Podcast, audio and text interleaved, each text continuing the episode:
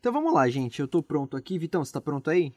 Prontíssimo, cara. Beleza, já coloquei, já coloquei aqui pra gravar. 3, 2, 1, gravando.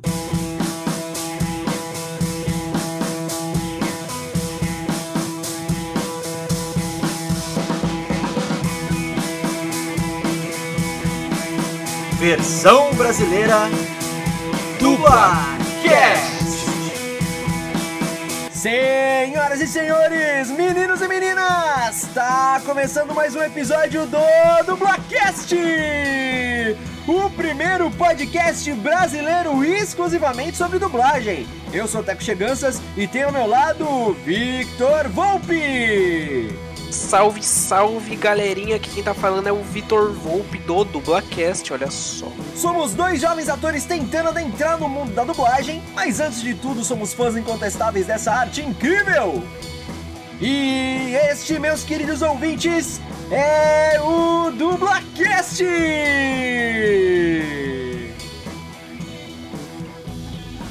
Você sabia que dublar um game é um processo um pouco diferente da dublagem convencional? No episódio de hoje do Dublacast, vamos falar de um tema muito aguardado: a localização de games. E para isso temos a presença da atriz, dubladora e gamer Thaís Durães, que possui vasta experiência na dublagem de games, dando voz a personagens desse mundo como Catarina Alves em Tekken 7, Jack Briggs em Mortal Kombat X e Sage em Valorant. Ela vai nos explicar como é que funciona o processo de localizar um game, quais são seus games localizados preferidos e ainda nos contar um pouquinho de sua carreira. E aí, todos prontos?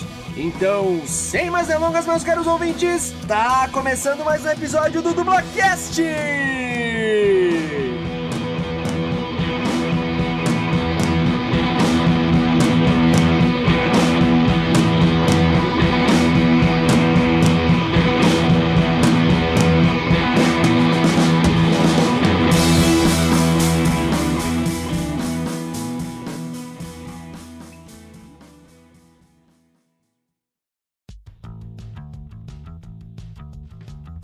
Finalmente estamos trazendo esse tema, um tema tão aguardado, tão prometido para nós desde quando o Dublacast é Dublacast. A gente fala que vai trazer um especial sobre localização de games e hoje é o dia finalmente. E aí, Vitão, como é que você tá? Hoje é o dia, hein, cara? Finalmente. É, mano. cara. Hoje, depois de 46 episódios, a gente falando que vai trazer um episódio de localização de games, chegou, cara. Demorou, mas chegou, né? Sempre chega. É, exatamente, demorou, mas chega mesmo. Antes de começar o episódio, vocês já estão cansados de saber, vamos para os recadinhos de praxe, os recadinhos clássicos aqui do Dublacast. Sigam a gente nas redes sociais, arroba Dublacast, tanto no Twitter quanto no Instagram. Então sigam a gente, compartilhem, comentem, curtem, curtam, mandem feedbacks pra gente, elogios, críticas, o que vocês quiserem. Mandem e-mails para contato.dublacast.gmail.com também, se vocês quiserem mandar alguma coisa mais extensa, alguma crítica aí, um xingamento mais, mais grande. É, mais grande é ótimo. Mais Maior, grande, meu ma- amigo. Meu amigo, agora foi. Agora Acordou foi. agora, né, velho? Acordei Certeza. agora. Acessem o nosso site também www.mythicallab.com.br barra dublacast.html Lembrando que o HTML no final do link ainda é necessário porque o site está em fase beta. Exatamente, rapaziada. Então também recomendem o Dublacast para os seus amigos e familiares que se interessam por dublagem. Aos inimigos que também não gostam de dublagem, mostra para eles e fala: amigão, você é um imbecil. Escuta isso aqui, por favor, para você ter conhecimentos, entendeu? É, sigam a Mythical Lab, que é a nossa parceira aqui de negócios, que eles fazem tudo acontecer. Arroba Mythical Lab e escutem o nosso audiodrama Sampa Rio, tá disponível lá no Spotify e já vai sair a segunda temporada, então fiquem ligados, rapaziadinha. O Dublacast também tá disponível no Spotify, Deezer, iTunes, Anchor.fm, Castbox Stitcher e em diversos agregadores de podcasts, então você não tem desculpa pra falar, pô, mano, não achei o podcast, não achou por quê? Não procurou, amigão. Vamos lá, fala aí, Teco. É isso, ó. E outra coisa que não tem desculpa também é o pessoal apoiar a gente na nossa campanha do Padrim. Porque a gente tá lá no Padrim padrim.com.br barra dublacast com cinco categorias diferentes de apoio, que tem categoria, gente, de dois reais por mês. A gente sabe que tá muito difícil para todo mundo, ainda mais essa pandemia que a gente tá vivendo, mas poxa, dois reais por mês e ainda com recompensa em troca, aí não, não tem desculpa, né? Então vai lá, padrim.com.br barra dublacast, conheça as nossas categorias, tem de 2, tem de 5, tem de 10, tem de 20 e 40 reais por mês. Seja um padrinho, seja uma madrinha do Dublacast, ajuda a gente continuar fazendo esse trabalho, a gente continuar trazendo co conteúdo de qualidade aqui, com qualidade, né? Sempre. É, e lembrando que a gente não tá aqui pedindo esmola para enriquecer, para a gente poder ganhar, colocar no nosso bolso. Eu e o Vitor, a gente é, sempre tá se desdobrando para trazer conteúdo com o maior coração aberto, porque a gente gosta de fazer isso, gosta de trazer para vocês, mas é uma coisa que traz muito trabalho e para continuar com qualidade a gente tem que investir em equipamento, né? A gente quer fazer do Dublacast uma coisa maior ainda, sair só do podcast. A gente tem vários outros planos, enfim, se torne então uma madrinha ou um padrinho do Dublacast. Cada, cada categoria tem, uma, tem recompensas diferentes, né? Então não tem desculpa para vocês aí. E a nossa primeira madrinha é Bruna Laurino. Então, muito obrigado para Bruna, ela que nos apoia na categoria Macacos Me Mordam. E uma das recompensas é a gente citar o nome dos nossos apoiadores, nossas madrinhas, dos nossos padrinhos aqui no Dublacast. Então, a nossa primeira e única, por enquanto, nossa madrinha Bruna Laurino. Obrigado, mozão. Te amo. Uh, e o nosso último recadinho de praxe é sempre aquilo que a gente gosta de falar, porque nenhum tipo de precaução é demais. A gente está vivendo ainda a pandemia do coronavírus aqui no Brasil, é sempre muito bom lembrar, embora tá sempre pipocando aí na TV, na internet, né, os cuidados. Então, quem puder fica em casa, por favor. Se você precisar sair, a gente repete isso todo episódio. A gente sabe que nem todo mundo pode ficar em casa, tem gente que precisa sair. Se precisar sair, vai de máscara, leva um em gel no bolso. Se tiver um acesso a água e sabão constante aí, lava sempre a mão com água e sabão. É, quando chegar em casa, higieniza seus objetos pessoais, celular, carteira, chave. tem umas coisas também que nem todo mundo fala, que é muito importante, que a gente faz aqui aqui em casa, por exemplo, que é higienizar compras. Quando você faz compra no mercado também, se puder lavar com água e sabão, detergente, né? Você vai lá, dá uma lavadinha, é, ou que você puder passar álcool em gel também, passa um álcool. É sempre bom, né, gente? Porque quanto mais precaução a gente tiver, mais rápido a gente passa por essa pandemia que já tá enchendo muito saco, velho. Na moral, já tá demais. Então, é isso, são esses os nossos recadinhos. Hoje a gente vai falar sobre localização de game, Vitão. E a gente não tá sozinho, não, né? Não, temos uma convidada mais que especial, velho. Mais do que especial. Ela que é, além de dubladora, também é gamer. Então seja muito, mas muito bem-vindo ao Dublacast, Thaís Durães. Muito obrigado de coração por você ter aceitado o nosso convite e por estar tá aqui gravando com a gente. Obrigado de coração. E aí, galera, beleza? É um prazer é meu e é isso aí, vamos bater papo. Thaís, então se apresenta aí para os nossos ouvintes. Quem é você? O quanto tempo você é dubladora? Se apresenta aí para quem não te conhece. Bom, meu nome é Thaís Durães. Eu sou de Nova Chavantina, no Mato Grosso. Com 10 anos de idade, eu entrei pro teatro. Com 17, eu fui para a faculdade de teatro e lá na UFMG. No meio da faculdade, eu descobri um estúdio de dublagem lá em Belo Horizonte e Quatro anos depois eu descobri que as coisas eram feitas meio por baixo dos panos, vim para São Paulo, então eu tô dublando aqui em São Paulo desde 2012 e, e isso. Basicamente isso, maravilha. Mega resumo. é isso aí. Galera, antes da gente começar de fato a entrar no assunto de game, de localização de games, Vamos conhecer um pouco melhor a nossa convidada, fazendo aquelas nossas perguntinhas de praxe, né? Que a gente sempre fala aqui no Dublacast, que os dubladores mais conhecidos que estão acostumados a fazer muito evento, dar muita entrevista, já devem estar cansados de responder, mas nunca é demais perguntar, né? Tá isso, como, quando e por que você começou na dublagem? Você já disse um pouquinho resumido aí, mas pode agora se, se aprofundar mais aí. Então, eu tava no meio da faculdade de teatro e eu fui fazer a faculdade lá em Belo Horizonte. E aí uma amiga chegou falando pra galera que tinham estavam abrindo um estúdio de dublagem lá e que precisavam de atores. A gente não tinha ideia de como é que era o mercado, a coisa pareceu incrível e alguns fomos, né, alguns colegas e eu fomos tentar. É, e aí eu comecei a trabalhar lá. E para mim sempre foi uma coisa muito surpreendente, porque eu me interessava por dublagem, achava uma coisa muito bacana, eu tinha várias aulas na faculdade voltados para voz, né, interpretação puramente vocal e tal. Mas eu sabia que o polo era Rio e São Paulo.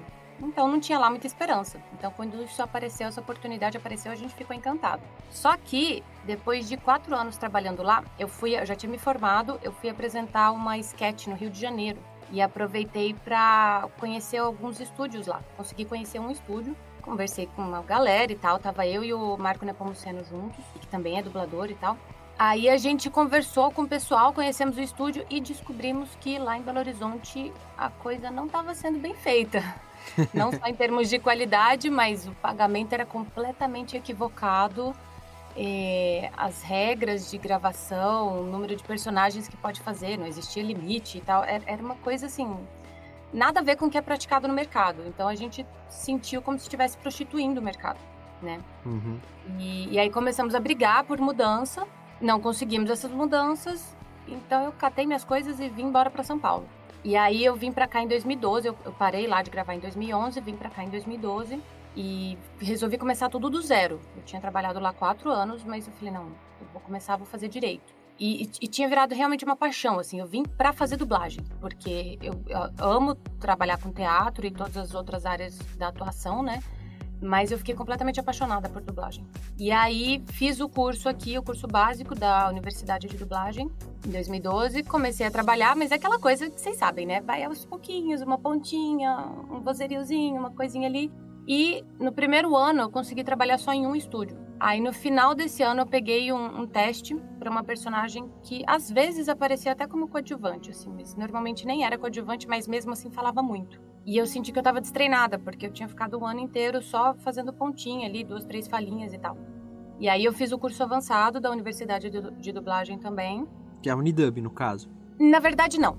Muita Não? gente faz essa confusão. É porque primeiro surgiu a escola, a Universidade de Dublagem, e depois surgiu o estúdio, que eles chamaram de Unidub. Hum, Só que sabia. hoje, inclusive, são coisas completamente separadas, porque a Unidub, a Unidub, Unidub, tá em um lugar e a Universidade, Universidade de Dublagem, hoje em dia, quem, quem coordena, na verdade, é o Ulisses Bezerra, que é o dono da Unissom. Nossa, não Então, sabia. São, são, são coisas diferentes. O o Ulisses, que também é irmão, assim. é irmão do Wendel também, da Úrsula. Isso, isso. Certo. O Wendel é o, o dono, coordenador da, da Unidub, da Unidub. Entendi. Hum, Eu nunca sei se eu chamo de Unidub, Unidub, gente, é uma coisa. É aquela coisa mesmo. Mas aí é isso, eu comecei a trabalhar aqui em 2012, em 2014, 2013 para 14, eu descobri a Maxima e Maxima Studios e que lá faziam games, localizações de games. E comecei a trabalhar com eles. E, nossa, é, é tipo os, os. Como é que fala a expressão, gente? Esqueci agora. Os humilhados sendo exaltados, finalmente. né? Os gamers têm vez. E você lembra qual foi o primeiro game que você dublou? O primeiro, primeiro eu não lembro. Um dos primeiros, eu não sei se foi o primeiro, com certeza foi o Batman é, Arkham Knight. Acho que foi isso. E foi tipo uma pontinha, uma policial lá que era muito fã do Batman. E aí é aquela personagem que fica parada ali na, A no NPC, né? do jogo. É, e aí toda hora você chega lá, você clica, ela fala uma frase. Aí você sai, você volta, clica de novo, ela fala uma outra frase. E fica apaixonada pelo Batman, né? Ai, o morcegão é incrível. Eram algumas coisas assim, eu não lembro direito. ah, maravilha. A gente foi vai um dos primeiros. a gente vai chegar no assunto melhor assim pra falar de game. Legal, legal. E agora falando de personagens que você já dublou, qual é ou quais são os seus personagens favoritos? E se tiver, o que você menos gostou de fazer? Assim? Bom, os que eu mais gostei são os que pra mim foram mais desafiadores. É, dos recentes, a Sage é um deles, do Valorant, porque foi muito legal. Era uma personagem que pra mim é, ela é muito importante, porque ela tem muito da Thaís nela, porque eu faço Kung Fu, então artes marciais pra mim são, são, é uma coisa muito importante. É uma paixão. Eu fui pra China no passado, sabe? Então, assim, quando. E eu sempre jogo de suporte também, eu sempre sou a healer do jogo. então a Sage casou muito pra mim. E eu queria que, tipo, ficasse o melhor do melhor. E eles colocaram um dos melhores diretores de São Paulo para me dirigir. Então, assim, eu fiquei extremamente emocionada é, só de poder estar tá gravando com ele e de ser um jogo tão bacana, tão importante assim. Então, ela com certeza está no, no, no, topo da lista ultimamente. É, saindo um pouquinho dos games, tiveram duas personagens que eu fiz no final do ano passado que eu gostei muito. Uma é num filme de animação francesa, é, no original é I Lost My Body, é, Eu Perdi Meu Corpo. Tá na Netflix e, e, é muito legal. É um filme meio, meio estranho, assim, quando você chega um determinado momento que você não. Você fala assim, como assim isso tá acontecendo? E foi muito legal. Eu fiz a Gabriele e foi direção da Tati Keplemeyer lá na, na TV Group. E ela também é uma, uma diretora que eu acho incrível e conseguiu tirar de mim coisas que eu me surpreendi, assim. e teve também uma série que chama é, Feel Good, e eu fiz a May Martin, que é a protagonista da série, e, e é uma comediante canadense que vai para Inglaterra e ela passou por muitos anos de, de como drogada, né? Fez reabilitação e tudo mais. E é esse momento pós-reabilitação dela, ela tentando se redescobrir e, e, se firmar como comediante e tudo mais. E tem um humor diferente do britânico. Então foi algo muito difícil para mim, porque era muito longe da minha realidade esse, esse, esse timing do, humor para gravação. No geral, as pessoas falam que eu sou muito engraçada na, no dia a dia. Mas quando é para gravação, às vezes eu perco um pouco o ritmo. Então, isso foi muito difícil para mim. É uma coisa que eu ainda estou trabalhando bastante. E, mas eu fiquei completamente apaixonada pela personagem. É uma personagem muito rica e com muita história para contar. Foi muito legal de fazer. Que bacana. Ah, você perguntou da que menos gosto, né? Isso, que você menos gostou de fazer, se tiver, né? Claro, se não tiver. Não, a personagem que eu menos gostei de fazer. Na verdade, quando eu fiz, eu não tinha noção de que eu não estava gostando de fazer. Mas eu, eu não gostei nada do resultado. Foi a primeira coisa que eu dublei na vida. e foi lá em Belo Horizonte. Eu não lembro o nome do filme, graças a Deus eu fiz questão de esquecer.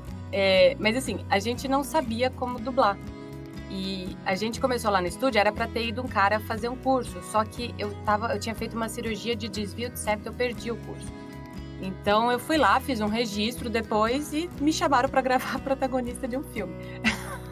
Nossa. Pra entenderem como é que era o naipe da coisa. Beleza, é isso. E aí era uma. Eu tava com 20, 20 anos na época. E era uma. A menina tinha uns 12 anos de idade. e era um filme meio de época. O pai dela ia para uma guerra e ela tinha pesadelos com isso. E aí ela ficava gritando lá no, no filme, durante o pesadelo, né? Oh, daddy, no! Daddy, no! E eu lá no microfone. Papai, não! Não, papai! Não faça isso. Meu amigo. Mano, menor noção. Quando eu assisti aquele negócio, eu falei, meu Deus, tá ruim. E o pior é que hoje você, com mais experiência, sabendo agora como fazer a coisa, olha para trás e fala, nossa, gente, o que, que é isso, é... né? É bizarro, né? É, e isso é uma coisa que eu acho interessante de volta e meia tem gente que pergunta, ai, como é que eu começo a dublar? Eu quero. Aí tá começando e eu, poxa, eu só pego o pontinho, eu quero fazer um personagem grande. Gente, vai com calma. Vale a pena ir com calma. Você chega e te dá um papel grande desse, você não tem a menor ideia do que fazer. E é desesperador, porque você vê o resultado e o resultado não tá bom. Então essa maturação é sempre boa, coisa que eu não tive no começo. Foi tipo de cara, vai, faz isso aqui, sem nunca ter feito na vida. É complicado. Caraca. E quem são as suas inspirações na dublagem? Nossa, tem muitas. eu normalmente é, cito só mulheres, porque tá mais próximo de mim e, e eu me inspiro por conta disso, né? Angélica Santos é uma excelente dubladora, excelente diretora e uma excelente pessoa. Adoro, me inspiro pra caramba nela. Voz original do Cebolinha, se não tô enganado, não é isso? Sim, exatamente. Dubladora da da Reese Witherspoon, da Angelina Jolie, faz a Cassie Cage também.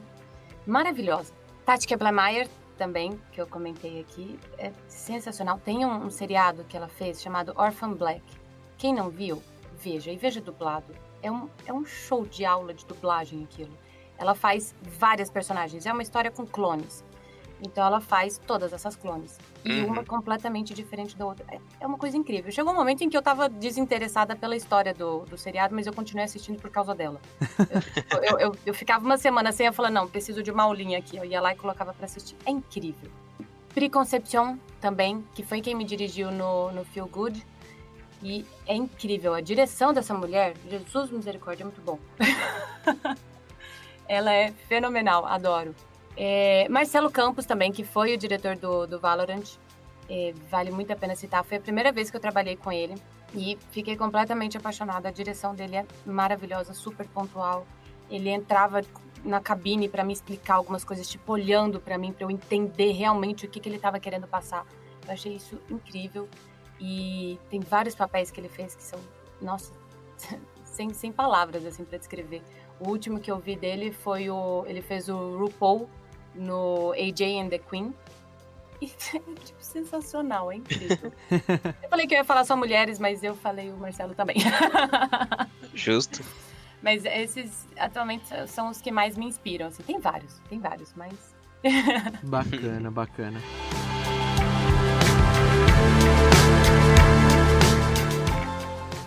Maravilha, maravilha o papo. Estamos conhecendo mais aqui a Thaís Durães, dubladora, atriz, gamer, né? Deixar sempre claro que é gamer também, gosta muito de games. E vamos chamar, vamos entrar então no assunto do episódio, que é localização de games.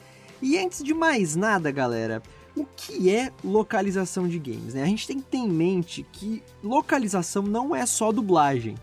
Ela é só uma parte desse processo. Localizar um game ele consiste em traduzir e adaptar o game para determinado idioma, seguindo as regionalizações culturais dos países que falam aquela língua.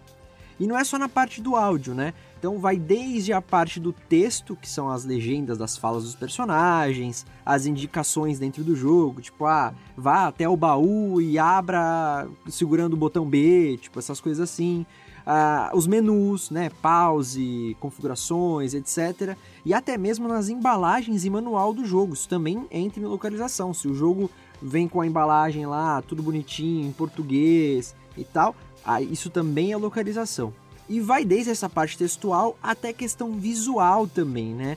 Por exemplo, tem muito filme no. É, muito filme, ó. Muito jogo do Oriente, né? Muito jogo japonês, por exemplo, que o Japão é um país que tem é, algumas questões de sexualidade é, muito mais. Como é que eu posso dizer? Sem pudor, assim, talvez? Eu não sei se é o termo correto. Mas assim, por exemplo, personagem japonês adora colocar em anime é, uma calcinha ali aparecendo de personagem feminina. Né? Eles sexualizam muito a parada. E é uma coisa mais normal pra cultura japonesa. Pra cultura ocidental, pra gente aqui do ocidente, é, é um pouco mais pesado isso, né? Então, localização também às vezes passa pela parte visual de personagens de, de jogos japoneses ou jogos de outros países orientais e tal, quando vem pra cá tem uma roupa mais sensual, um mamilinho aparecendo ali, e aqui eles meio que é, censuram, né? Eles não censuram na é melhor palavra, mas eles adaptam ali, colocam, mudam a vestimenta, né? Colocam uma coisa para ser menos sexualizado, né? E isso também é localização, tá? É, questão de sangue, em alguns países do Oriente Médio, jogos que aparecem muito sangue, isso também é tirado, eles diminuem o sangue, enfim, tudo isso é localização.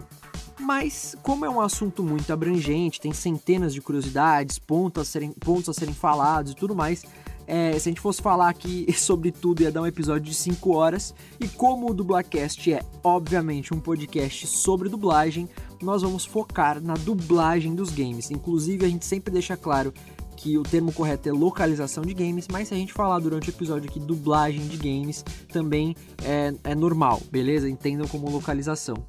Vitão, pergunta, quer dizer, não é nem para você porque você já, já sabe, a gente já falou isso em um outro episódio, né? Já falou brevemente, a gente falou no episódio 42, que foi com participação do Henrique Neto do canal Comentário Nerd no YouTube. A gente já falou um pouquinho sobre isso. Mas Thaís, você sabe qual que é o primeiro jogo localizado em português brasileiro, com dublagem brasileira? Não sei. você me pegou nessa daí. Então, vou trazer a curiosidade. Quem escutou o episódio 42 com o Henrique Neto já sabe mais ou menos. Eu vou aprofundar aqui. Foi um jogo chamado Outlaws Cidade Sem Lei. Ele era um FPS produzido pela LucasArts, lançado em, lançado em 1997 para PC. Para quem não sabe, o termo FPS significa First Person Shooter, né? Ou tiro em primeira pessoa em português, que é aquele jogo que aqueles jogos de tiro em que a câmera é a visão do personagem que a gente tá controlando, como se fosse a gente, né? Quando a gente vê o personagem que a gente tá controlando, o corpinho dele, aí já é third, é, third person shooter, né? Enfim, então isso é, é, era um jogo de FPS. Às o... vezes nem precisa do shooter, viu, mano? Shooter é só quando é. tem arma. Tipo, é third person, first person. É, é, é, pois é, isso também. Mas enfim, é que nesse caso aí é, era FPS mesmo, porque era um jogo de tiro, entendeu? Sim. Então, e, e ele. A trama se passa no Velho Oeste, né? E conta a história do James Anderson, um ex-delegado que tem a sua esposa assassinada e a sua filha raptada por dois vilões chamados Matt Doutor Morte Jackson e Slim Sam Fulton. Eles são comandados pelo também vilão Bob Graham. O James Anderson passa então a procurar sua filha por todo o Velho Oeste, matando toda a gangue, gangue do, do Bob Graham, que havia vinha cometendo diversos crimes com a finalidade de construir uma enorme ferrovia e ficar rico com isso. O jogo é legal porque ele, ele conta com várias cutscenes, né? As, os, os filminhos, né? As ceninhas entre uma missão e outra. E esse era um dos pontos altos do game, porque elas, todas, elas eram feitas todas em estilo cartoon, eram todas desenhadas. Foi muito bem feito esse jogo. Os diálogos eles eram muito cinematográficos, davam um charme a mais pro jogo, né? E eram justamente essas cutscenes que eram dubladas. O estúdio de dublagem, no episódio 42 que eu tô citando aqui, inclusive a gente, a gente citou esse jogo no verdadeiro ou falso que a gente fez, porque aí eu, eu fiz uma pergunta lá, é, justamente se, se vocês sabiam qual que era o jogo localizado, o primeiro jogo da história localizado em português brasileiro, né? E eu citei que eu não achei o estúdio responsável nem o elenco de dublagem. Dessa vez eu achei, eu pesquisei mais a fundo, eu achei o estúdio é, já vou falar inclusive para vocês, e achei parte do elenco. O estúdio de dublagem responsável pela localização do jogo foi o extinto Estúdio Caracol, que na época tinha sido recém-comprado pela Brasoft e distribuída, que era distribuidora da, do Outlaws aqui no Brasil, do jogo. O gerente de localização é, era o Olavo Panseri e quem dirigiu a dublagem foi o Orlando Vigiani.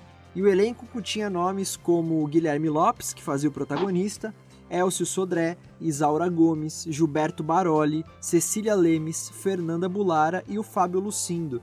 Inclusive o Fábio Lucindo também fazia o, do, o personagem principal, protagonista do jogo, mas na versão criança, quando tinha acho que uns flashbacks e tudo mais, né? Essas informações, inclusive, galera, eu peguei lá do blog brasilgamedub.blogspot.com, tá? Eles são um blog aí, eu não sei se eles estão até é, atualizando hoje em dia, tá?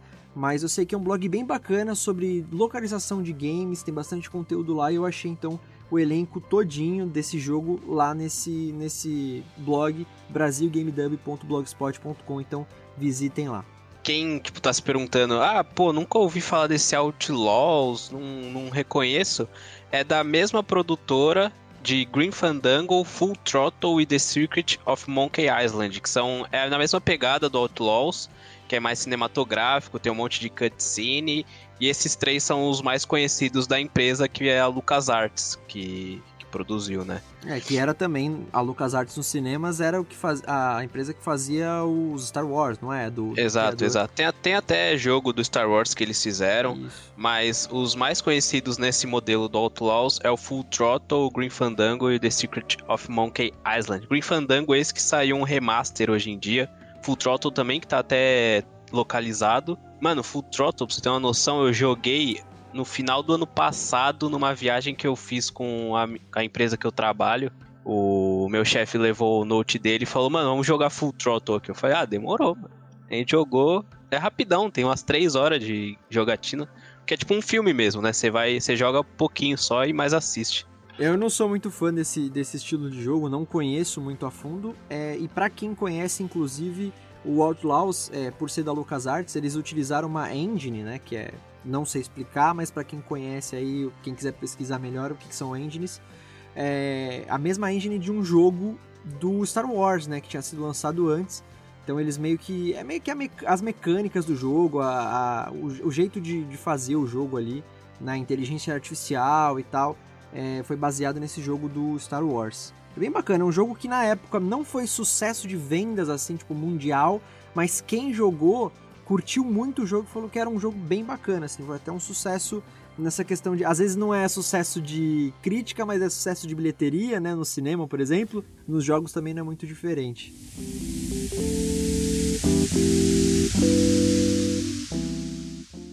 E agora falando de games mesmo, assim, qual, como é que é a relação de cada um? Vamos contar aqui para os nossos ouvintes qual é a relação com o videogame aqui de cada um. Inclusive, por favor, Thaís, nos conte, né? Quando eu digo relação assim, por exemplo, eu sou um cara que eu tive videogame. Eu acho que eu já citei em algum episódio aqui do Dublacast, mas o primeiro videogame que eu tive foi um console da Gradiente chamado Phantom System. Eu achava isso muito aleatório. Até eu descobri recentemente que o Phantom System foi muito famoso aqui no Brasil na década de 90, porque ele, ele era conhecido como o Nintendinho brasileiro. É, inclusive saiu recen... é verdade, saiu recentemente um vídeo no canal do qual no é que... DNM, eu acho que Isso, foi. no DNM, no canal DNM, lá no YouTube, que eles são um canal sobre videogame, vocês devem conhecer. E eles fizeram. É do uma... Omelete. É, Isso. É, faz, sim. é do Omelete. Sim, do grupo Omelete. E eles fizeram recentemente uma série sobre videogames brasileiros. E o primeiro episódio foi do Phantom System. Foi aí que eu me toquei, que eu falei: caraca, esse videogame realmente é, alguém conhece, né? Porque foi importante. Foi, resumindo o Master, a história assim: tipo, a, o Nintendinho era, ele era muito caro aqui no Brasil, era muito custoso os jogos e tal. A Nintendo também nunca olhou pro Brasil com uma com um olhar muito sério, né? Então era difícil ter aqui. E aí a Gradiente resolveu fazer um videogame que rodasse os jogos do Super Nintendo. E aí eles criaram o Phantom System, né? Eu não sei como é que esse videogame foi parar em casa. Mas enfim, sei que brotou, deve ter vindo de algum Apareceu primo. Lá. Apareceu. Deve ter sido de algum primo, de algum tio que, sei lá, deu pra mim, não lembro. Eu sei que, mano, então foi meu primeiro videogame assim que eu tive, dos pouquíssimos que eu tive, porque eu nunca fui um cara que tive o videogame da geração. Então, por exemplo, eu tive um PS2 depois do Phantom System, só que é, o PS2 eu ainda aproveitei, porque o PS2 também teve né, uma, uma vida longa né, de, de auge, vamos dizer assim, de, de pico, né? É, então eu consegui aproveitar até que razoavelmente ali. Agora, o meu próximo videogame foi o Xbox 360, que quando eu ganhei ele, já tinham lançado o Xbox One, né, a geração do Xbox One, então, tipo, já tava começando a ficar no auge do Xbox One e eu tava ganhando o Xbox 360 ainda e ainda bloqueado, que eu não quis desbloquear porque eu tinha amigos que tinham desbloqueado os consoles deles e tinha dado problema e tal, resolvi deixar bloqueado. Não tinha dinheiro para comprar os jogos originais, então os jogos que eu tenho hoje de Xbox 360 são todos bloqueados.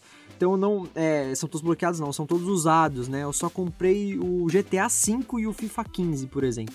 Então assim, cara, com console mesmo, eu sou um cara que nunca aproveitei o auge das gerações né? Eu sempre é, é mais de olhar mesmo os outros é, do que jogar, tirando o PlayStation Até porque 2. é sempre bem caro, né? Acompanhar. Exatamente, exatamente. é, então, porque é, é, um dos motivos, porque eu acho que os meus pais nunca trataram como uma prioridade, assim, um videogame, pagar tão caro num videogame fosse uma prioridade, assim, sempre gastaram esse dinheiro, investiram esse dinheiro em outras coisas, sabe? Não uhum. que, ai, não sei o que, videogame não presta. Não, mas tipo, sei lá, acho que para eles não valia a pena comprar uma coisa tão cara, saca? Uhum. Então eu nunca acompanhei. Recentemente eu consegui comprar meu PCzinho, investir num PC bom aqui que roda todos os jogos possíveis e imagináveis. Inclusive, acabei de pagar agora, então vai fazer um ano ainda que eu tenho PC. Então agora eu tô me aventurando nos jogos. O Vitor, inclusive, tá me ajudando bastante nessa questão de jogo online. Não, eu... não tô te ajudando, não. Eu passo raiva. Não, o cara. Não, peraí.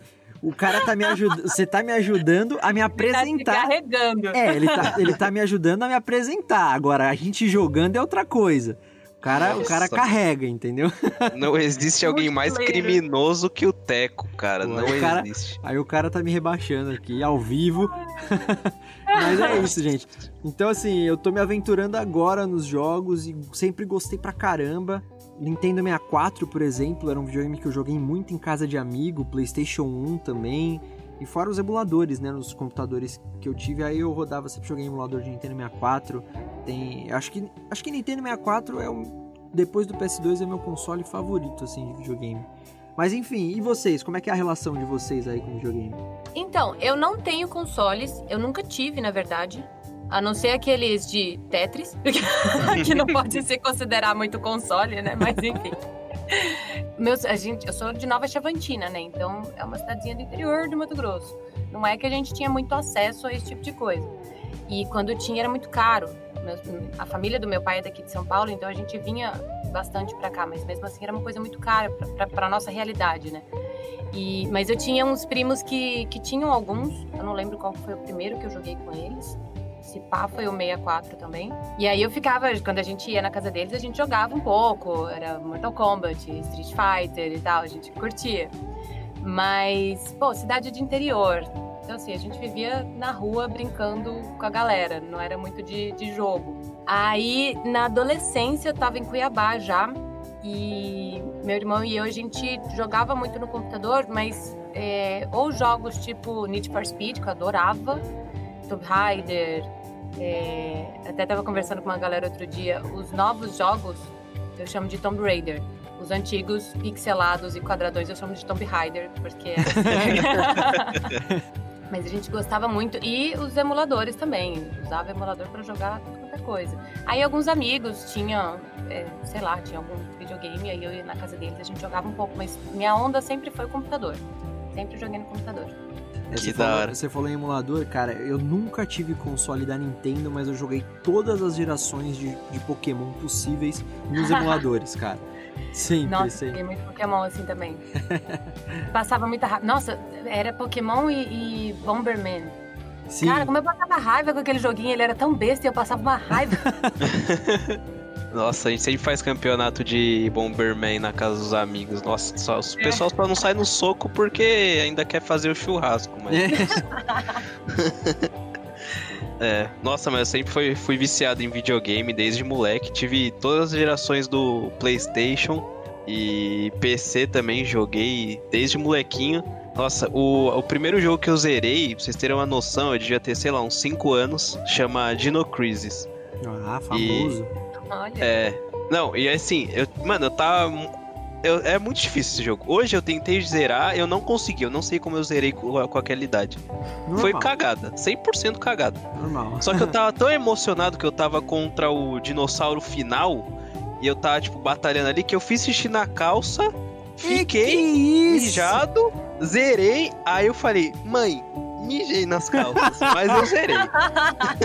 tá de brincadeira, irmão. Não, foi muito louco. Foi, nossa, Não adrenalina. Foi na cagada, né? Foi na mijada que você é. foi. Na... É, exato, exato. Bem nossa. Isso. Mas desde então, hoje eu trabalho com videogame, né? Então dá pra falar que não é uma paixão minha. Então. Não, e, e nossa, é, é, o primeiro jogo que eu zerei, cara, foi um pra. Porque assim, eu falei dos consoles também. É, mas eu tive acesso a alguns computadores, nunca foram, nunca eram computadores de última geração, né? Mas eram alguns computadores que até rodavam alguns jogos, porque meu tio trabalhou muitos anos com. Ele é técnico em informática, trabalhou muitos anos com informática e tal, com manutenção de computadores. Então às vezes sobrava uma peça sobressalente aqui e ali, e ele conseguia montar um PC para mim. Então acho que, sei lá, ele deve ter montado uns 3 ou 4 PCs para mim ao longo da minha adolescência, da minha infância, neles que eu jogava os emuladores. E o primeiro jogo de computador que eu lembro de ter jogado e zerado foi Age of Empires 3, cara. Nossa! Foi, foi. Cara! Obviamente deve ter sido no Easy, né? Porque que nem o Victor, acho que eu não conseguiria zerar hoje em dia, mas é, foi que eu fechei, cara. Foi. Eu gostava bastante desse, dessa parte de estratégia. Hoje já não gosto tanto. Hoje eu fui pegar, por exemplo, o Civilizations para jogar, o 6. Cara, não curti. O primeiro que eu acho que eu zerei foi o Diablo. Eu não zerei sozinha, na época meu irmão também jogava. E eu acho que foi o primeiro que a gente zerou. Diablo, ou foi o Diablo ou foi o Tomb Raider. Foi um dos dois. O Diablo é, é de tiro ou eu tô viajando? Não, não, não o tá Diablo viajando. é estilo RPG. Hum, é, tá. Você pode escolher um herói, um cavaleiro. É, primeiro lá, acho que só tinha uma opção. Ou duas, não lembro. Não lembro. É, você zerou o primeiro, o Foi, Diablo. foi o primeiro. Uhum. É. E, e aí você tem aquelas quests, é, é, mapa aberto, né? Mundo aberto. Então você vai ali, conversa com um personagem, pega um item, aí vai, compra uma munição, mata uns bichos, volta lá, entrega um item, compra uma espada melhor, e aí vai indo até chegar no chefão. E, e é, Diablo pra mim é uma paixão. Zerei um, zerei o dois, zerei o três, com, já foi. Cada vez era um, era um parceiro diferente. O primeiro foi com meu irmão, o segundo acho que eu zerei com alguns primos, que a gente ainda jogava em Lan House. E o terceiro eu já tava com meu marido, então fomos nós dois. Ansiosa pelo quarto. ah, da hora.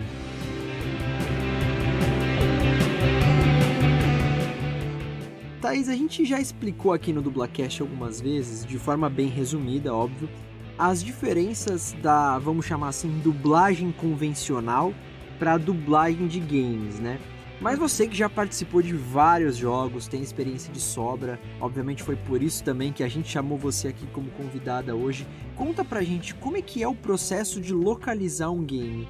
Então, é, a maior diferença é quando você chega no estúdio, você não tem um vídeo. É, é raro ter um vídeo com uma imagem para você ter de referência ali quando você está fazendo um game. É muito raro. Você tem a trilha, você tem o áudio, né? E aí o dublador, o ator, vai ter duas telas. Ele vai ver a onda que vai estar tá sendo gravada, porque tem algumas falas que você precisa fazer exatamente do tamanho da onda, algumas você tem um respiro, um espaço maior, um espaço menor. Tem vários é, é, termos, né? É, e além da onda, ele vai ver o texto. Então ficam duas telas ali, você não tem um texto físico para ficar manipulando. E aí o diretor e o técnico vão explicar sobre a história, vão dar a descrição toda do personagem e é esse o material que você tem para trabalhar. Na dublagem, você normalmente tem o vídeo, você consegue entender ali toda a cena, o que está acontecendo. Você pode voltar um pouquinho, se não estiver muito claro, para poder assistir um pedacinho a mais e entender, né? No game não tem essas coisas. Então, às vezes, é até complicado, porque até para o diretor, algumas frases ficam meio ambíguas, assim, de, de qual que é o sentido, né? Porque o nosso relatório todo é um pouco é, ele não é tão completo quanto poderia, por questões de sigilo, de tempo, né, de não poder demorar tanto para gravar as produções, né. Mas então é isso, o, o ator chega e ele vai ver o, o, o, texto e o diretor vai, vai colocar o play ali. Ele ouve aquela onda e na sequência grava. E aí cada estúdio tem uma especificação, né? É, esse, é... esse texto, só te interrompendo um pouco, esse texto geralmente é em, plan, em planilha de Excel, né? Isso, isso. Fica numa planilha de Excel e é interessante porque você tem é, escrito o texto original, então você vê lá, normalmente é em inglês, né? É, você tem o texto em inglês, aí você tem a tradução, né, que foi, foi feita para falar ali na hora. É, a maioria dos projetos você pode dar uma adaptada no texto, e aí o diretor vai alterar ali no Excel o que, você está alterando. Mas muitos você tem que seguir a risca, porque o número de palavras vai interferir no, no, volume de trabalho específico e questões de pagamento e tudo mais. E tem algumas produtoras também que são. É, alguns clientes que são mais chatos. Eles querem exatamente aquelas palavras. E em alguns personagens também você não tem tanta liberdade porque é um, por exemplo, um narrador é, sei lá, no Diablo, você tem o cara que fica guiando o personagem central. Então, o que ele fala aparece escrito na, na tela. Vai lendo, então vai subindo assim o textinho. Então, você não pode ficar alterando porque aquilo está escrito também. Mas aí o diretor vai orientar se você pode mudar ou se não pode. Então, você ouve aquela onda, ele volta e aí você faz junto. E, e, tem algumas que você tem que fazer, como eu disse, exatamente do tamanho, né? É, outras você tem que começar junto e terminar junto, mas no meio do caminho você tem uma variedade ali que você pode fazer uma pausa maior, uma pausa menor, você pode criar um pouco mais, né? E é sempre uma coisa muito interessante de trabalhar essa criação do nosso lado, né?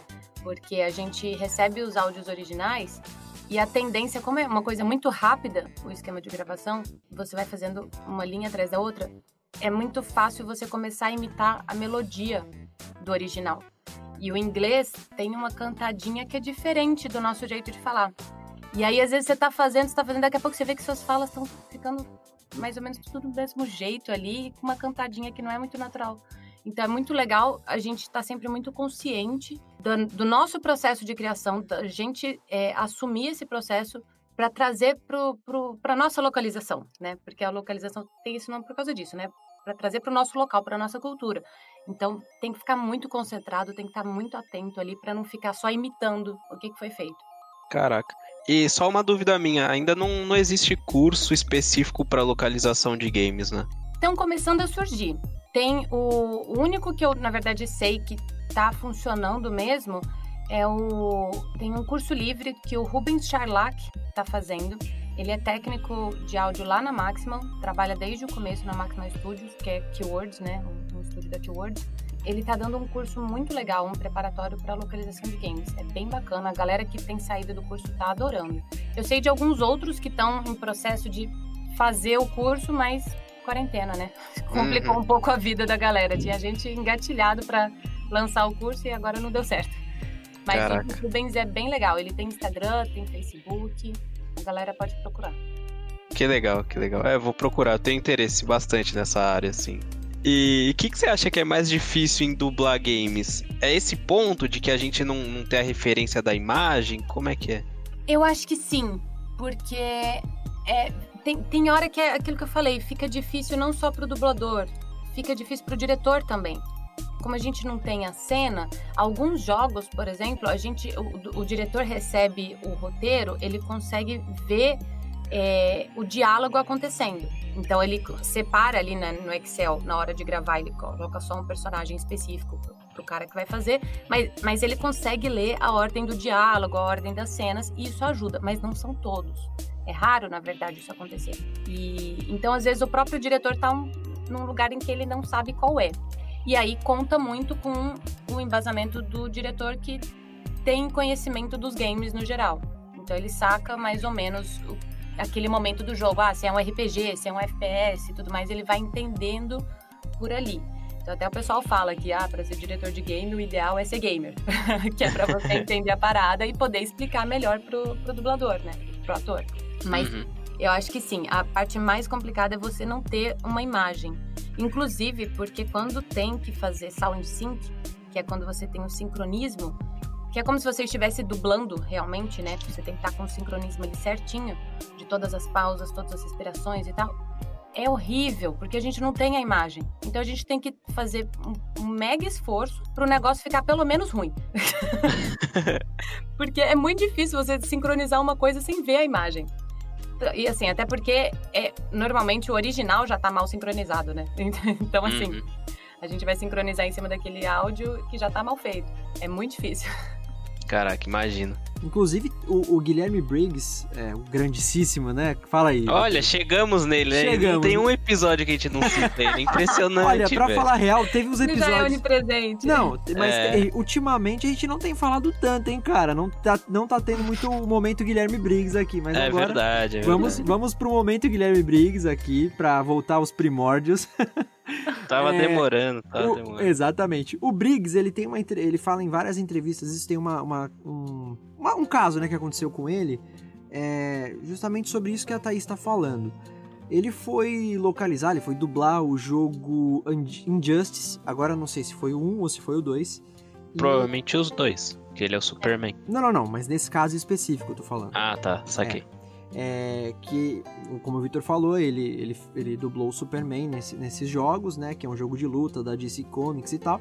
E tem uma. Entre uma luta e outra, quando entra os personagens, enfim, tem as cutscenes, tem as apresentações dos personagens, as frases de efeito e tal. E eu acho que tem um modo história também no jogo, então tem, tem várias ceninhas. Em uma das cenas, o Superman, ele vai chamar o Bruce Wayne, o Batman, né?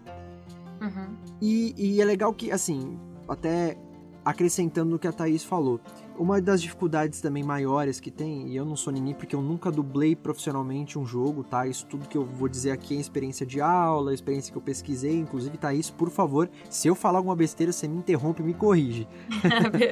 Mas geralmente quando, é- quando é, o, o jogo vai ser localizado, vai ser dublado, nem sempre ele tá na sua versão final, né?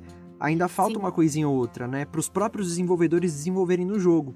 E Sim. o Guilherme conta, quando ele conta esse caso, ele fala que talvez tenha sido esse caso, né? É, porque quando ele foi dublar essa, essa cena lá do Superman, o Superman chamando, só tinha uma vez lá, Bruce.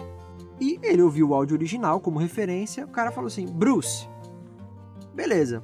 Quando o jogo foi lançado, apareceu essa cena, o Superman, eu acho que isso depois é, a equipe de desenvolvimento colocou, é, modificou aquele filminho ali, aquela cutscene, a cutscene, e eles colocaram o Superman gritando três vezes o nome do Bruce. Eles Só que e pularam. Exato, só que foi numa crescente. Então não foi assim, Bruce, Bruce, o Bruce. Foi assim, Bruce, Bruce, Bruce. Isso original foi, no original foi feito, só que o Briggs só tinha dublado o primeiro, que foi o que pediram pra ele dublar, uma única vez, né? Um único Bruce. Então, os caras, exatamente, da mixagem, copiaram e colaram.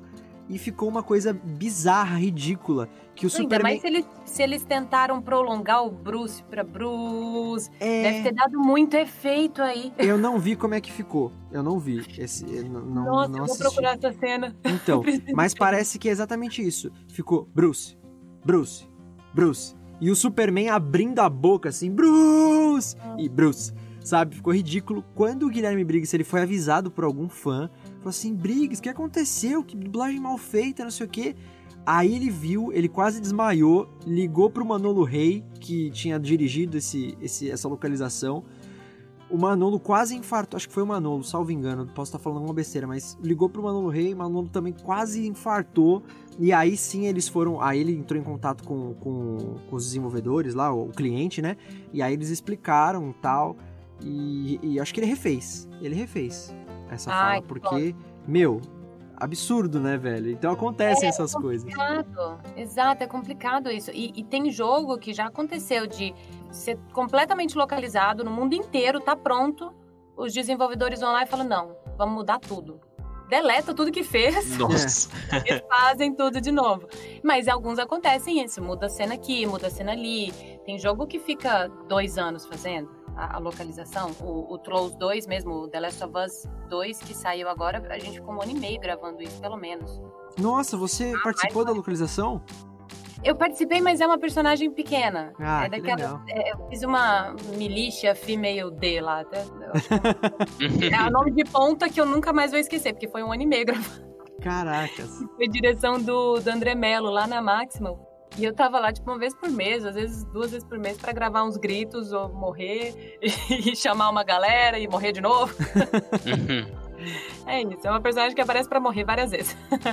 Pô, que legal. Deve ser, deve ser mó Mas satisfatório, né? A gente, a gente que gosta de videogame, dublar um game e depois ver lá, no- ouvir, no caso, né? A nossa voz e tal. Legal.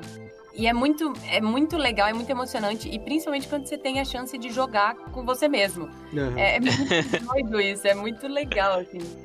Eu curto pra caramba. É, é isso que eu ia falar. Se eu dublasse algum personagem no Valorant, eu ia abrir o voice chat ali, eu ia ficar zoando tantos caras. Eles não iam entender é, nada, eu mano. fiquei chateada, porque ontem eu, eu fiquei com um problema. No, eu, tipo, o áudio no Discord funciona normal, aí eu abro o jogo, não consigo falar dentro do jogo, ninguém me ouve.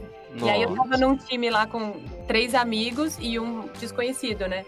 E aí eles falando, cara, você não tá ouvindo a voz da Sage? Ele, não, a voz da... E eu ouvia o cara. Ele, a voz da Sage eu tô ouvindo, eu não tô ouvindo a voz da pessoa que tá falando aí. Falou, não, mas ela é a dubladora da Sage. Mano, Você não tá imagina. ouvindo ela falar? Ele, não, vocês estão me zoando, não é não. E eu escrevendo no chat, eu falei, eu não consigo falar. Imagina jogar Valorant com a dubladora da Sage, Vitor. Nossa. Imagina. Ainda mais que eu que sou monosage, né, mano? É, Maravilhoso. Cara, tiveram alguns que foram, foram bem divertidos, assim. A galera, na- nas pr- na primeira semana, quando eu ainda tava no beta, é, eu tava jogando com gente aleatória, assim. E aí eu, eu nunca sei, eu não- em jogo, assim, o meu multitasking às vezes falha. Então, quando é pra clicar botãozinho pra soltar uma fala, eu não faço isso. Eu abro o chat do jogo e falo mesmo. Mais fácil. Isso em qualquer jogo, no Paladins, que seja. Mas aí, quando eu falo no Valorant, sai com a voz da Sage, e eu só jogo com ela mesmo. e aí o pessoal falando coisas tipo, vou no B. Aí eu, galera, não é no B, é no A, vamos pro A. E não sei o que, não sei o que. E falava algumas coisas. Aí daqui a pouco o pessoal lá no, no chat, como é que você faz pra soltar esse comando? Que tecla que você tá apertando pra soltar esse comando? Caraca. Falei, a Nossa. tecla, no caso, sou eu. eu que partilho do, do, da- do gosto do Vitor de querer me especializar mais em localização de game e tal. Mano, eu fico imaginando assim, nossa, velho, deve ser muito irado, muito irado. Fico, Sim. eu, eu ouço, eu fico pensando os dubladores mesmo que dublaram, tipo, jogo, que nem a, a Clara Rocha, que, que é fonoaudióloga, dubladora, que participou aqui já do Dublacast com a gente também. Beijão pra Clara, inclusive. Ela já dublou alguns jogos, né? Inclusive o Far Cry, acho que 4 ou 5, não lembro. E aí diz que o marido dela joga bastante videogame e ele tava jogando. Não, minto, ela voltou da escala e tal. Ele falou: E aí, como é que foi o trabalho hoje? Ela, ah, dublei um game, não sei o quê. E aí ela, ah, mas nem lembro o nome, é um nome estranho. É alguma coisa Cry. Aí ele, porra, claro, é Far Cry, eu adoro esse jogo, isso aqui, não acredito. Pô, deve ser irado, mano. Que isso. É muito bacana. Você sabe que semana passada tiveram alguns dias que meu marido varou a noite jogando. E aí eu jogava, jogava, jogava, ia dormir. De repente eu acordava, assim, meia hora depois, e eu tava ouvindo ele falando com a galera. Não, é minha esposa que faz a Sage. É, depois eu trago ela pra jogar com a gente. Você vai ver, a voz dela é famosa e tá fazendo uma propaganda. Caraca, que legal. e ele ficou, tipo, a versão beta toda, ele jogou sem conseguir ativar o áudio do jogo. Tava travando no computador dele. Então ele não me ouvia. Aí depois que saiu o oficial e tal, quando ele foi jogar, a primeira vez que ele ouviu, ele. Nossa, gente, eu tô ouvindo minha esposa. Ai, tô toda emocionada. Nossa, que da hora, que da hora.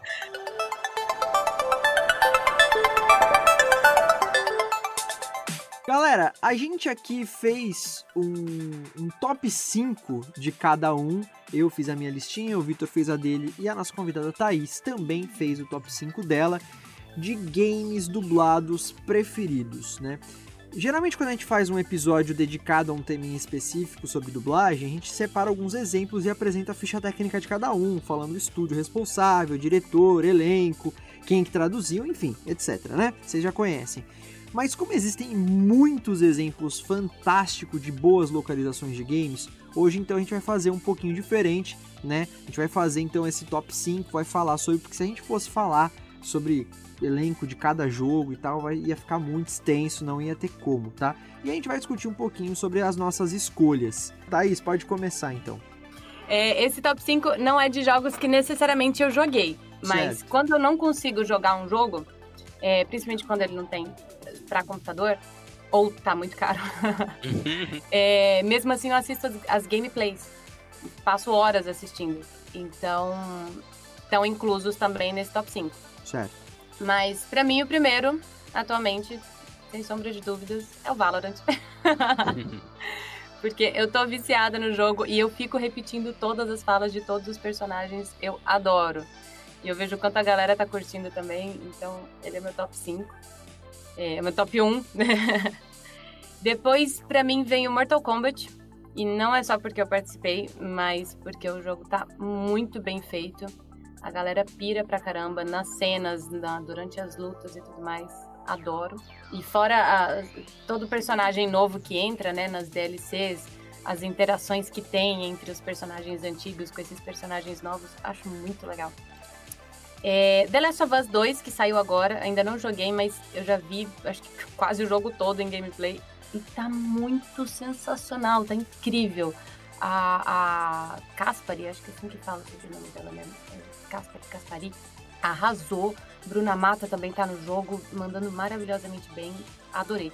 Quarto lugar para mim é o Star Wars Jedi Fallen Order é, do ano passado. Eu também não joguei, mas assisti as gameplays e tá muito bem feito. Ficou muito legal. É incrível, é incrível. Eu zerei esse muito jogo. É difícil pra Nossa. caramba, mas, mas é muito bom. Eu, eu, as gameplays que eu assisti, o cara gritava muito, de raiva. Deu pra ver o sofrimento. Sim, nossa senhora. E o quinto lugar para mim é o LoL. Porque é incrível quanto essa galera da Riot consegue mandar bem nas direções, assim. É, os personagens conseguem ser super diferentes, super descolados. Todos têm as suas qualidades, seus defeitos e, e os, os atores, os dubladores conseguem se apropriar muito bem disso. Adoro. Com certeza hum. deve estar na lista do Vitor, né, LOL também. Com certeza, com certeza. Nossa, joguei por muito tempo LOL. Eu tô enrolando pra jogar. Eu fico assistindo o povo jogar, mas ainda não joguei. Eu tô com ele instalado aqui com uma galera no WhatsApp lá falando: e aí, vamos hoje? Vamos hoje? e é isso. Foram cinco já. Ah, é isso, é ah, isso. Beleza. Eu mando agora? Pode ser, fica tranquilo. Demorou. Mano, acho que no meu primeiro. Acho não, né? No meu top 1 ali tá o The Last of Us. Que é o primeiro, né? Não o segundo, porque ainda não joguei. Os que eu vou falar são os que eu joguei. A dublagem do The Last of Us é, mano, muito, muito, muito, muito boa. Quem dublou o Joel, né, que é o protagonista, foi o Luiz Car Carlos Percy. E o cara mandou muito. Ele dá uma entonação de voz de, tipo, cansado pro Joel, que é. Mano, é muito boa, velho. É muito boa mesmo. E a Ellie, que foi a Luísa Caspari também, ela é muito, muito boa que voltou agora, né, pro 2, ambos.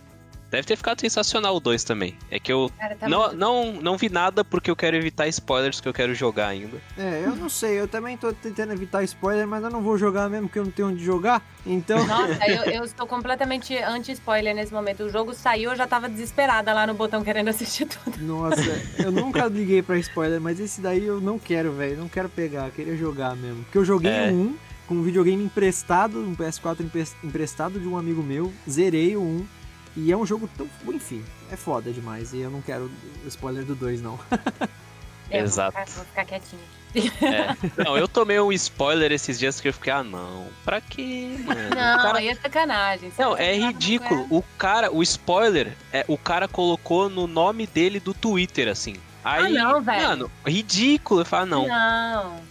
Não, aí é coisa de. Perdoa a é palavra, é pau no cu, né, velho?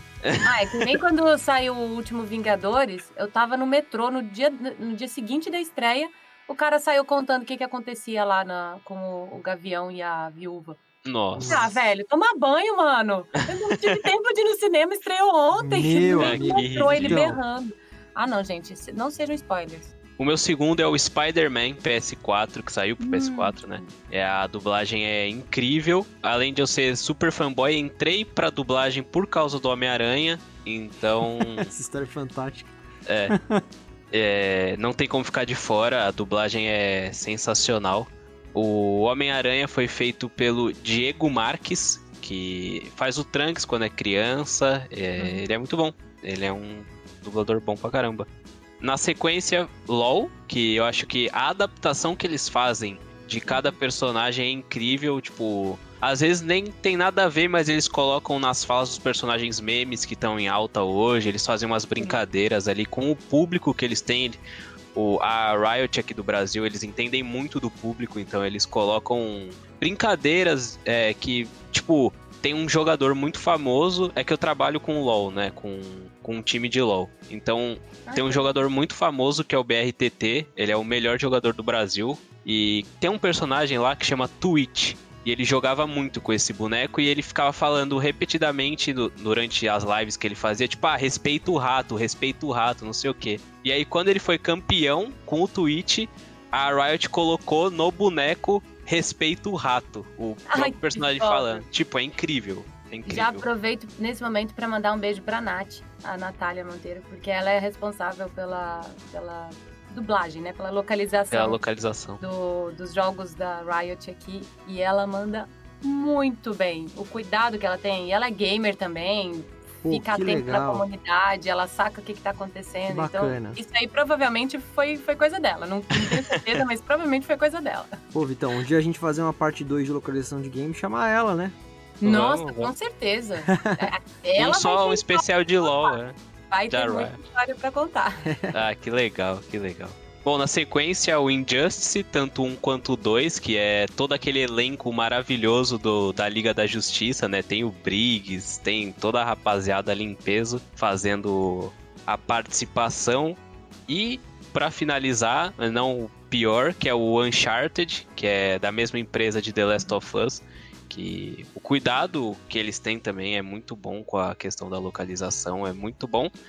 E algumas menções honrosa, honro- honrosas é, de localizações de games que eu gostei pra caramba, mas não entra no meu top 5, que é o Death Stranding, que saiu agora. Que tem até o Caio César, que participou aqui. O God of War, do Play 4, que tem o Ricardo Juarez. E o Mortal Kombat 11, que eu também gostei bastante.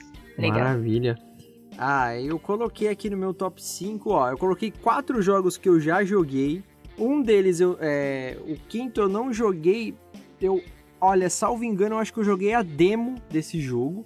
Mas eu nem lembro se estava localizada, provavelmente não estava, né? Então eu não sei, mas eu vejo muita gameplay também na internet e, e é uma opinião geral também, que é uma dublagem muito boa. Então eu vou começar até por esse game que eu tô falando, que é Inju- Injustice 2, né? É, mas eu acho que é, uma- é um, um game muito bem localizado, muito bem dublado, justamente pela escolha dos dubladores clássicos dos personagens, né, das outras mídias. Então, a grande maioria dos heróis ali do jogo foram dublados, foram localizados pelos dubladores do desenho, né, da Liga da Justiça. Então, como o Victor falou, Briggs no, no, no Superman, se eu não me engano, o Márcio, Márcio Seixas no Batman, a Flávia Sadi, salvo engano, na Mulher Maravilha. Enfim, a, a galera assim, então eu acho que esse até um certo respeito, né? A gente sempre fala isso, né?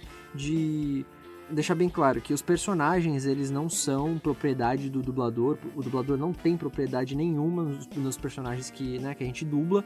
Mas assim, é uma certa uma convenção, né? De você, pô, o cara já é famoso por dublar aquele personagem, ele faz bem aquele personagem, vamos chamar ele para repetir a, a para repetir a, a, dose, né, dublar ele de novo e tal. E esses personagens eles normalmente são muito polêmicos porque você tem versões deles que são dos desenhos antigos, aí você tem dos desenhos mais novos, você tem é. dos filmes e às vezes tem vários dubladores diferentes que fazem, né? Exato. Então é interessante quando você pega um assim que traz essa onda mais saudosista, né? Eu achei muito legal. É, então é um respeito exatamente e, e até uma questão de, de costume, né? Do, do público, identificação do público. Então, assim, Injustice 2 quase que não sai de novo. é um dos, dos jogos que eu mais gosto, assim, localizados. Uh, coloquei, obviamente, Valorant, não tem como, sem puxar, puxar saquismo aqui da nossa convidada, mas é um jogo recente que, como eu disse aí, tô jogando pra caramba, tô viciado nesse jogo. É, depois de Combat Arms, olha só, Combat Arms, que era de, sei lá, 2010 a 2011, acho que até antes, o Valorant foi o jogo de tiro online, assim, FPS online que, eu, que eu joguei depois do, do Combat Arms. E cara, a Riot é muito boa nessa questão de localização mesmo. Não coloquei LoL aqui porque eu nunca joguei LoL, então não entendo nada, não vejo nem gameplay nem nada. Mas, pelo que vocês falam e a gente escuta falar, a Riot, tanto no LoL quanto no Valorant, mandam muito bem. Então eu coloquei Valorant. A interpretação. Ah, a gente nem, nem citou, eu, nem, eu não citei também o Valorant, mas tem a parada da regionalização que eles trouxeram, né, Sim. né? Com a Raze da. Sim. Que é lá de Salvador e tal. Mano, Exato. muito legal. As é, adaptações das falas. Os personagens, na verdade, eles tentaram colocar o máximo da cultura do próprio personagem, né? É. O Sova tem sotaque, o Cypher tem sotaque. É, sim. A Sage a gente não conseguiu colocar um sotaque porque ia ficar meio parecendo meio clichê, aquele de Leis Plastéis, sabe? Ficar, ia é, não, meio paia. É. E, mas, mas eles tentaram trazer isso ao máximo possível. E a, a Raze é. Nossa, que incrível que ficou aquela personagem. Eu fico triste ficou quando eu vejo no, no inglês, porque não conseguem. Não tem expressões o suficiente para trazer a baianidade da, da personagem. É. é porque... Eles colocaram meio espanhol no, no inglês, sei lá, eu não, não gostei muito do inglês. É, é só explicando é. Pro, pra galera, contextualizando aí o Valorant, que é um FPS e tudo mais, você escolhe um, um personagem para você jogar, né, quando você vai entrar numa partida. Cada personagem que tem disponível lá tem algumas habilidades diferentes, características diferentes, e cada um é de um país diferente.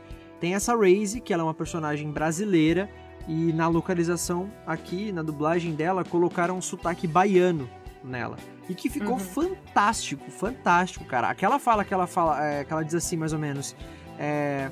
Ixi, nenhum dos meus trecos deu pau ainda. Cara, é sensacional. Bora ruxar! É, é sensacional, gente. É fantástico. Tem o, esse Sova que você falou, que é um personagem da Rússia, se não me engano. Uhum. Então ele uhum. fala, é, ih, ele morreu, tipo assim, sabe, o R. Tem, é. Cara, é, é o, fantástico. O, tem o, o, o Cypher também, o Thiago Zambrano que faz, que tem o Socorro, que a gente é. zoa muito, porque é muito socorro. bom. Ele é... Ele é egípcio. É egípcio, né? É Exato. É muito legal. Então eu coloquei Valorante aí. Outro jogo, como eu falei, minha série favorita, minha franquia favorita de, de games, Far Cry. Coloquei Far Cry 5. É, a legal. qualidade na interpretação é demais, assim. É, todos os personagens estão muito bem dirigidos. A direção, né, foi excelente, então estão muito bem dirigidos. Muito legal. A direção do André Mello, acho legal colocar, porque ele teve muito cuidado nesse jogo. E, mano, eu fiz umas pontinhas também lá. Como eu gritei nesse jogo. É. Cara, é muito É demais, assim. O, o vilão desse jogo, é, na real, a história desse jogo é muito bem. É, é cinematográfica, né, cara? Como a maioria dos Sim. jogos que estão saindo agora né? Coisa de cinema, assim. Então envolve uma questão de ideologia, de religião, assim, uma crítica muito forte à, à religião. E, e, cara, é, é uma coisa muito fantástica. E o vilão do game, ele é muito profundo, né? Uhum. Tem umas cutscenes é, fantásticas. E o dublador, que eu não, não lembro agora, não vou lembrar o nome dele, mas o cara, meu, não tenho o que dizer, assim, sabe? É, parece que eu tava vendo um filme mesmo. O Joseph, né? E o Joseph, é. Mas tem um ponto fraco. Tem uma crítica aí à dublagem de Far Cry 5. É, eu sou um cara, já disse várias vezes aqui no Dublacast, até o Vitor faz questão de lembrar todo episódio, quase que eu sou muito chato, né? eu sou muito chato e muito exigente. E uma das coisas que mais me chateiam em dublagem é a repetição muito grande de, de certos dubladores para dublar vários personagens. Por Hum. produção, por produção, a gente tem um. Acho que. Eu não sei como é que funciona isso no game, tá? Nos games que é um pouquinho diferente. Nas produções convencionais, né? é, a gente tem direito a fazer três dobras em cada produção. Né, que são três Uhum, personagens diferentes em cada produção. Então, assim, não fica tão aparente, é mais quem é chato que nem eu que acaba percebendo e olha bem, ouve bem a fundo ali, consegue perceber. Agora, no Far Cry 5, cara, teve muita repetição de dublador em NPC, NPC, é, NPC né? Que são aqueles personagens que, que são controlados pela inteligência artificial ali durante o jogo, né? Sim. E incomodou Não bastante. jogáveis, né? É, não são Então, jogáveis. É, com jogos tem uma coisa que é complicada que é, é, por exemplo, vamos supor que, que é, a Angélica Santos fez uma voz original de uma personagem no Far Cry. E aí eu vou lá e vou dublar aquela personagem, vou localizar aquela personagem. Se no original a Angélica fizer outras personagens, eu vou ser colocada para fazer todas as que ela fizer. Ah, Então pode ser que às vezes o, a voz original consiga se desdobrar em mais personagens, alterando mais a voz e aí a gente não reconheça tanto. E, entendi. e- e talvez o, o- a voz brasileira, né, não consiga fazer tantas variações assim. Mas tudo que colocarem ela para fazer, eu vou fazer também, entendeu? E isso Entendi. acontece. Então, às vezes, já tiveram jogos também que eu, que eu fiz e que eu falava, nossa, mas eu tô fazendo tanta ponta aqui. E eles falavam, ah, porque você tá fazendo a a atriz X, a, a, né, a voz original X. E ela fez todas essas. Olha só, informação nova, hein? Não sabia disso. Então deve ser, deve ser realmente. Obrigado, Thaís, por me dar uma luz aí. Mas realmente, deve ser por isso. Foi uma coisa que me incomodou bastante, assim. Tinham NPCs, porque é, no Far Cry tem muito NPC que faz parte da história, assim. é, modifica muito a história. é, e eles aparecem em, diversas, diversos momentos durante o jogo. Então, reconhecer, assim, a, a mesma voz foi meio. Me pegou um pouco assim, mas eu coloquei no meu top 5, então é fantástica a localização desse game. E só pra gente não deixar faltando, tá? É o Rodrigo Araújo que dublou o Joseph, que é o vilão de Far Cry 5, mandou pra caramba, assim. O cara foi sensacional. O meu próximo game que eu escolhi, o penúltimo game, eu não tô nem falando em ordem, a gente nem falou, né? Primeiro, segundo, terceiro, coisa de melhor, assim, mas que a gente colocou. É Uncharted 4. Também é uma franquia de jogo que eu curto pra caramba. Eu joguei o 4 também, um videogame emprestado do meu amigo, e fechei e é demais, assim, é uma localização muito boa também.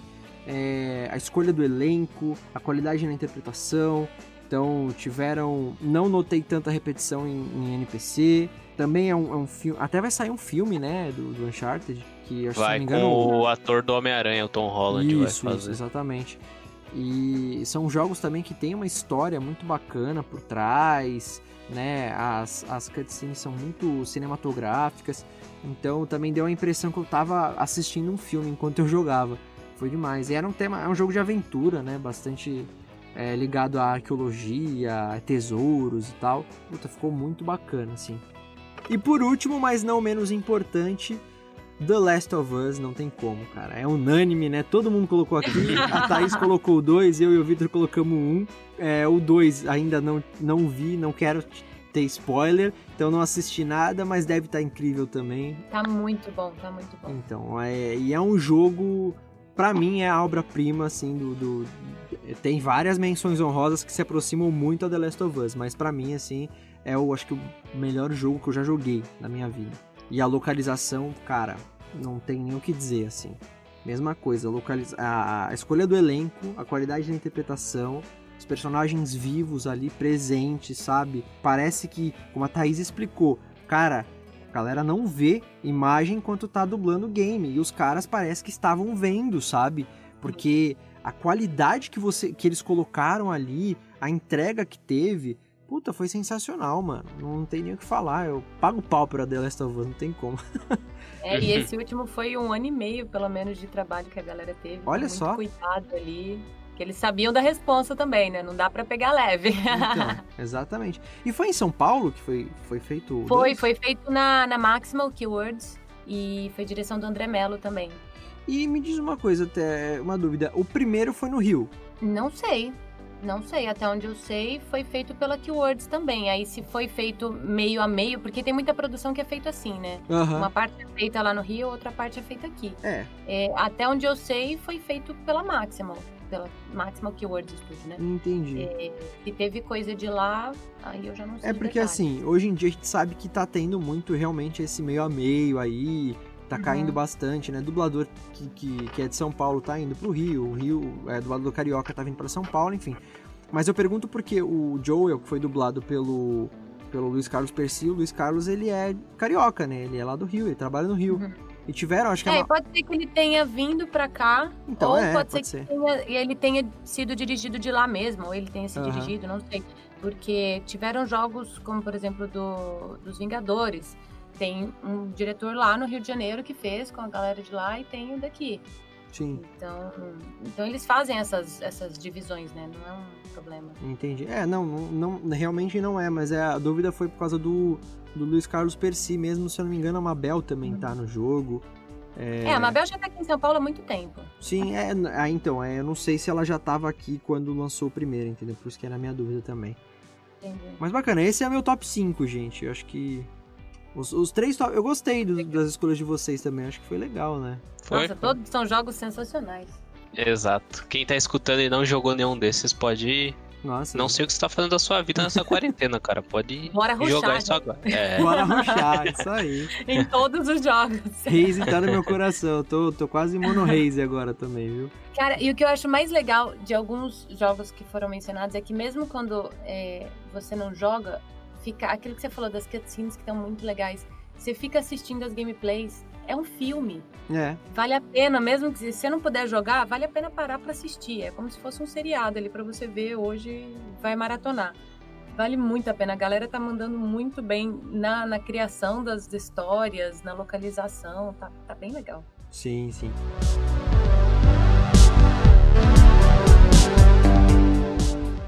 E qual jogo que não tem dublagem em português brasileiro que vocês gostariam que tivesse? Posso falar dois? Claro. Pode falar até 20. 10, 20, quanto você quiser. Eu gostaria muito que tivesse do Devil May Cry. É um Nossa, jogo é muito foda e eu cheguei a fazer uma ceninha meio que fandub junto com um amigo, é, o Vini Stefanuto. Ele tava montando um portfólio de, de dublagem pra ele, aí colocou algumas cenas de jogos. E aí eu fiz uma personagem com ele, a Nico, e para ajudá-lo assim. E nossa, que vontade de gravar aquela personagem inteira. Ela é muito incrível. e outro jogo que eu queria muito ver, e obviamente se pudesse eu gostaria de participar, é o Paladins. Porque Paladins é meu xodozinho. Eu vicio em vários outros jogos e eu volto pro Paladins e eu adoro ficar repetindo as falas dos personagens e tentando descobrir como é que seria em português. Seria muito legal. Mas olha, um jogo que não tem dublagem em português brasileiro que eu gostaria que tivesse, com certeza é GTA V, cara. Hum, sim. GTA V, assim, é um crime a Rockstar não investir em localização. Salvo engano, acho que o último jogo grande que eles lançaram, que foi o Red Dead Redemption 2, não tem dublagem, né? Não tem localização em português. Na verdade, assim, o, não tem? Eu achei que tivesse. então, a localização em texto ele tem, porque o jogo é tudo legendado. Ah, Eu acho que dublagem não tem, cara. Eu posso estar falando besteira, mas salvo engano não. O GTA V é só em texto mesmo, não tem dublagem. E o pior é que a localização em texto do GTA é muito boa. Porque é um jogo ali, né, que envolve criminalidade e tudo mais. Então é, tem personagens que falam gírias, né? E são gírias em inglês. E eles adaptaram muito bem pro português. Então tem um personagem que é todo malandrão lá, ao invés dele falar, sei lá, você, ele fala C. E aí, mano, você tá ligado que não sei o quê? E na legenda sai o C, o C com E, né? Tipo, sai ali, aí, cachorrão, que não sei o quê. Cara, e é muito boa essa localização. Se tivesse uma dublagem pra esse game, ia ficar muito da hora, com certeza, velho. um jogo que eu queria muito que tivesse sido localizado aqui pro, pra gente é Resident Evil, cara. Não tem o, o remake que saiu agora do 3, do 2, do Resident Evil 7. Nada tá em português, cara. Só tem a legenda ali, que é uma, uma localização, mas eu queria ouvir, cara. Eu queria ouvir as vozes dos É, dubladores. E. Faz Puta, falta, uma, né, mano? Cara, uma localização pra mim que faz muita falta, que até em questão de texto, é todos os jogos da Nintendo. Eles não localizam nada pro Brasil. Ah, tipo, mano. Pokémon é tudo em inglês, Nintendo é Mario uma tudo em inglês. Enfim, é uma Cara, e eles da não, eles não percebem o quanto eles estão perdendo, porque a, a comunidade gamer no Brasil é muito grande, a galera consome muito. Então, eles deviam Exato. aproveitar, investir no mercado aqui. Não, Dá é, muito certo. Num geral, num geral, não só em localização, a Nintendo é, segue sendo uma das únicas empresas de videogame que não localiza, não, não, não olha pro Brasil como um mercado viável, assim. Há um tempo atrás, não sei nem como é que tá agora, mas há um tempo atrás eles inclusive pararam de comercializar os jogos deles aqui no Brasil. É, não, Não. ainda não tem, ainda não Então. voltou. Não, não voltou, cara, isso é um absurdo, velho. O Brasil, eu acho que a última vez que eu tinha lido sobre, sobre isso, é o segundo país que mais joga videogame no mundo. Né? E consome muito, gasta, o brasileiro gasta muito com jogo. É. Então, assim, é um mercado que eles estão perdendo. E até porque você vê, até o pessoal do, do Tekken, da comunidade do Tekken, ficava insistindo pra eu jogar. E eu falava, gente, eu queria muito jogar, mas o jogo é muito caro. É. Aqui tava, tipo, 400 e poucos reais. Eu falei, eu vou jogar Nossa. três, quatro vezes e vou É. pagar esse preço? Não dá. Ah, não, mas é baratinho, é tipo 20 euros, o que pra eles lá é uma ida no McDonald's. Sim.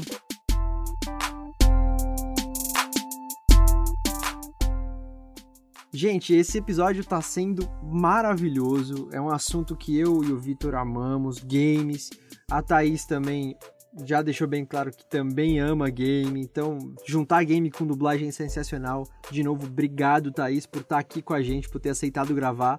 Tá sendo muito bacana mesmo. Eu que agradeço, é um prazer, foi muito legal. E antes da gente encerrar esse episódio maravilhoso, a gente selecionou algumas curiosidades aqui sobre localização de games, né? Fora as que a gente já citou aí durante o episódio.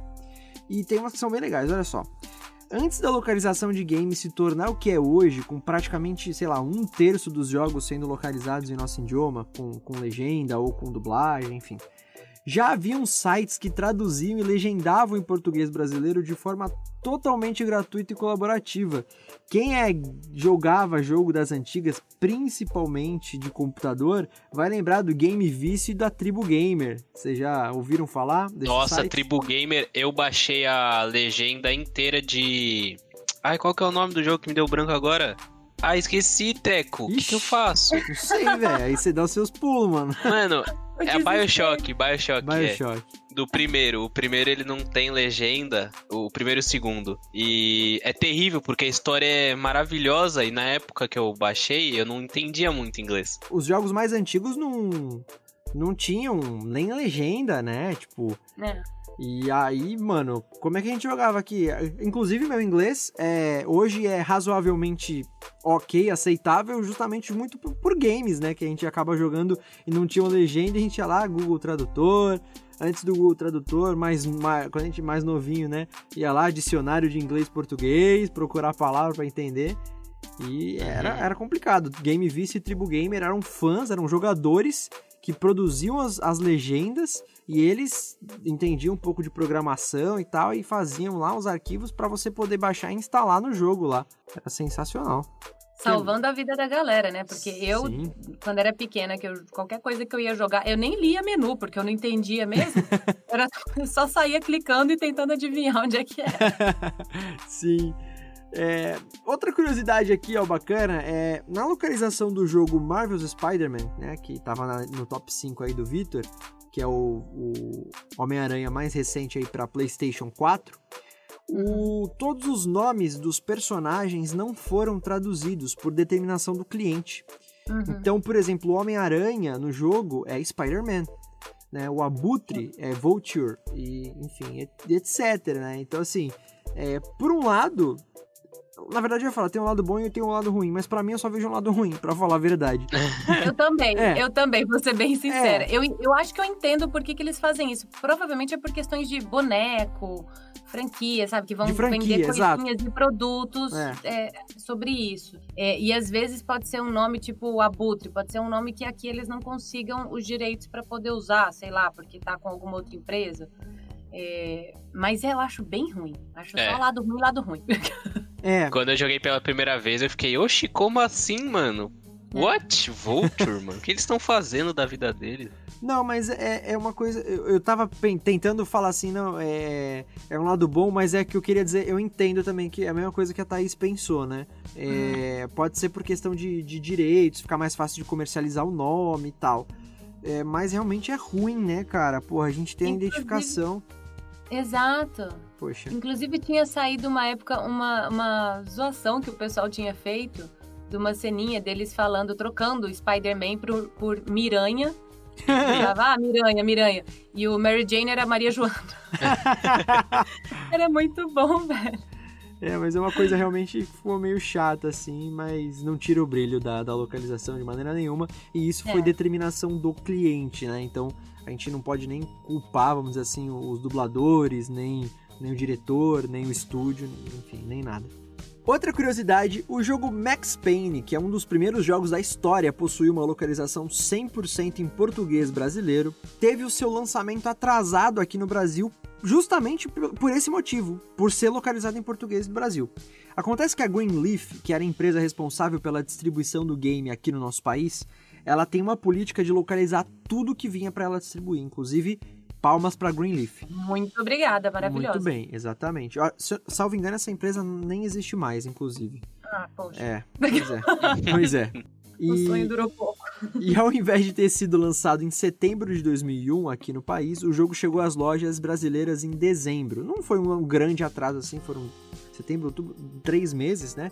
Mas foi justamente pela, pela localização, porque deu uma atrasada lá e aí é, o jogo demorou pra chegar a versão pra eles poderem fazer a localização e tal. Então atrasou, cara. Mas mostra aí que, que a Greenleaf era uma empresa séria, né, quanto a isso e, e sabia da, da real necessidade, né? Da real função da Comprometida, localização. né? Comprometida, exatamente. É bem, tem até um, artigo, não vou lembrar agora de cabeça o site, mas tem um artigo muito legal sobre essa empresa que eu tava lendo, né, quando eu pesquisei para as pautas desse episódio. Eles, eles contam a história da Greenleaf, que acho que nem tinha começado como uma empresa sendo distribuidora, eles eram uma desenvolvedora brasileira de games e tal. É bem bacana a história deles. Mas acho que são essas, essas curiosidades, assim. Vocês têm alguma outra curiosidade de localização de game? Até mesmo de bastidor, Thaís, se você puder contar, lembrar agora alguma coisa. Cara, eu tenho uma curiosidade das gravações do Tekken. Ah, demorou. Eu fiz a Catarina Alves do Tekken 7, né? E eu gravei aqui em São Paulo, lá na Maximal também, é, com o pessoal da equipe lá, o Cris, o Rubens e tal. E, e a gente achou que era só aquela leva. E a Catarina, no caso, não foi nem. é, foi criação de voz, né? Foi voz original, porque não tem outra versão pra voz dela. No Tekken, cada personagem tem a sua nacionalidade e tem a voz só naquela língua, na língua do país original. Que legal, não Então, sabia disso não. Tem- É, então tem tipo um personagem japonês, ele tá falando em japonês, a Catarina responde em português. E é isso, fica aquela zona lá, eles entendem e tem legenda pra tudo em inglês, né? E eu acho isso muito legal, muito interessante. E aí eu gravei essa primeira leva aqui em São Paulo e a gente achou que era só isso. E as gravações foram feitas em conferência por Skype com o pessoal do, do time do Harada, que é o criador do jogo, desenvolvedor do. Não desenvolvedor de programador, mas ele desenvolveu o jogo, ele criou o jogo. É, eles estavam no Japão, uma mesa lá com 10 japoneses, sei lá, é, e uma tradutora do japonês para inglês. Então tinha o pessoal falando japonês, essa tradutora passando para inglês, conversava com a gente, a gente conversava em inglês com ela e eu gravava em português. E, e aí a cada fala que eu fazia, ela conversava lá com o pessoal, ficava lá dois, três minutos conversando o pessoal em japonês, de repente, ok, próximo. Ou então, não, é assim, assim, assado. Ia mudando. E gravamos tudo e a gente achou que era só isso. Seis meses depois, mais ou menos, não, seis meses uns três, quatro meses depois, eu mudei para Itália. E eu já tinha conversado né, com os estúdios aqui, eu agendei justamente para terminar todos os personagens fixos que tivessem e tudo mais. Mudei para Itália. E eu ia ficar lá um ano, dois anos. É, deu uns seis meses que eu tava lá, me escreve por e-mail um estúdio daqui do sul do país, eu não lembro se era Porto Alegre, Curitiba, não lembro. é, falando que o Tekken agora ia ficar com eles e que eles queriam que eu continuasse, obviamente, e que iam pagar minha, minha passagem, hospedagem e tudo mais para eu ir lá para o sul para poder fazer. Aí eu respondi para eles falando: olha, acho maravilhoso, óbvio que eu quero continuar, só que eu tô na Itália. A minha passagem vai ficar mais cara do que o jogo todo. tipo. E aí eles falaram: ah, não, tem um estúdio aí em, em Milão, eu tava em Milão, né? Que você pode gravar daí, porque já era da Keywords, né? A Maximal ainda não era da Keywords, mas o, o jogo estava sendo feito pela Keywords. É, e tem uma filial Desculpa, lá em Milão. Ah, só pra gente. É exatamente o que eu ia perguntar. A Keywords é um grupo que tem filiais, é, então. É, a Keywords é tipo uma das maiores empresas que tem de, de localização de games, né? Eles certo. fazem todo o serviço de localização de games. E aí eles têm estúdios em vários lugares do mundo. É uma das maiores que tem. E a Maximal e, é um estúdio aí, paulista.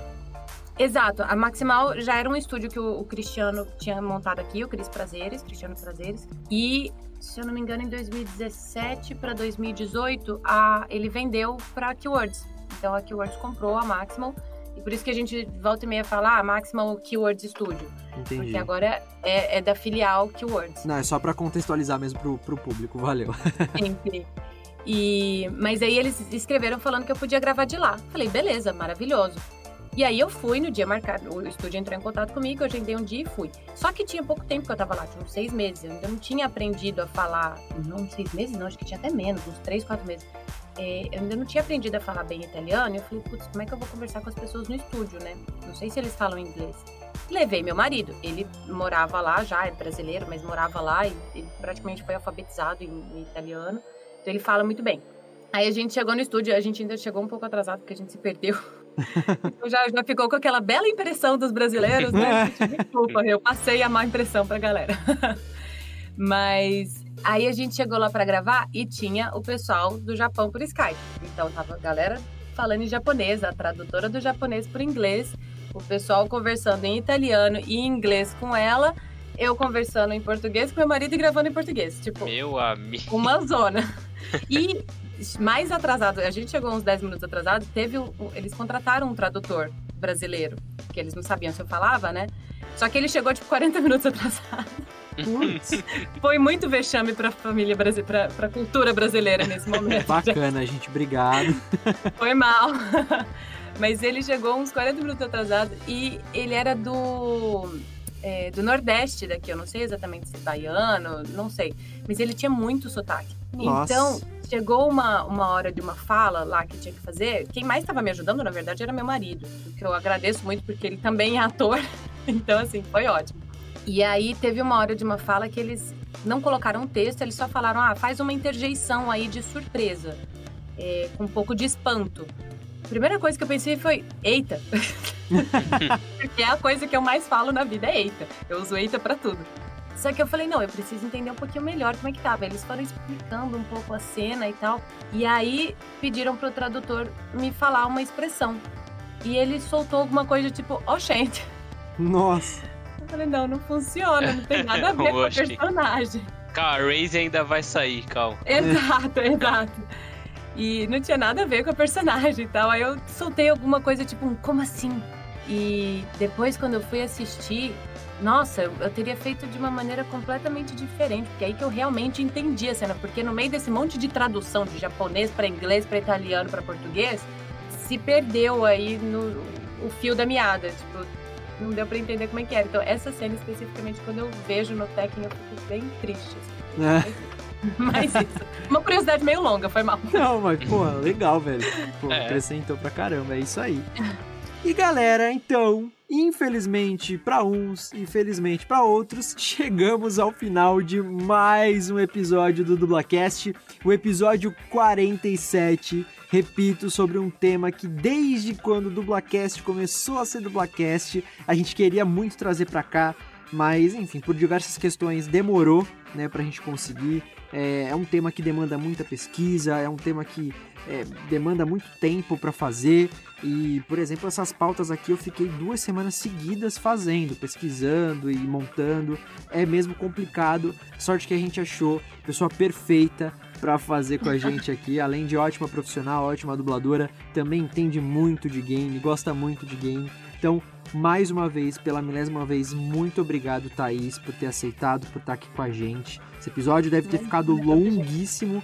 Olha, a gente tá com um bruto agora batendo duas horas de gravação. Não sei quanto vai ficar na edição final, é. Não sei quanto vai ficar, mas deve ficar longo. Mas enfim, muito obrigado, Thaís, de coração.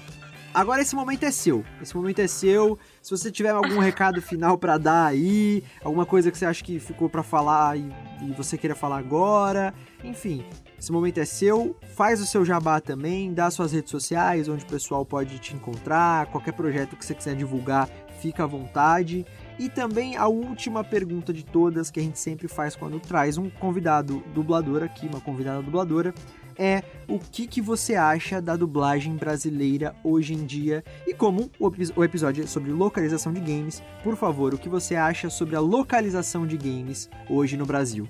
Cara, dublagem é a minha paixão e eu não só gosto de dublar, como eu gosto de assistir coisa dublada.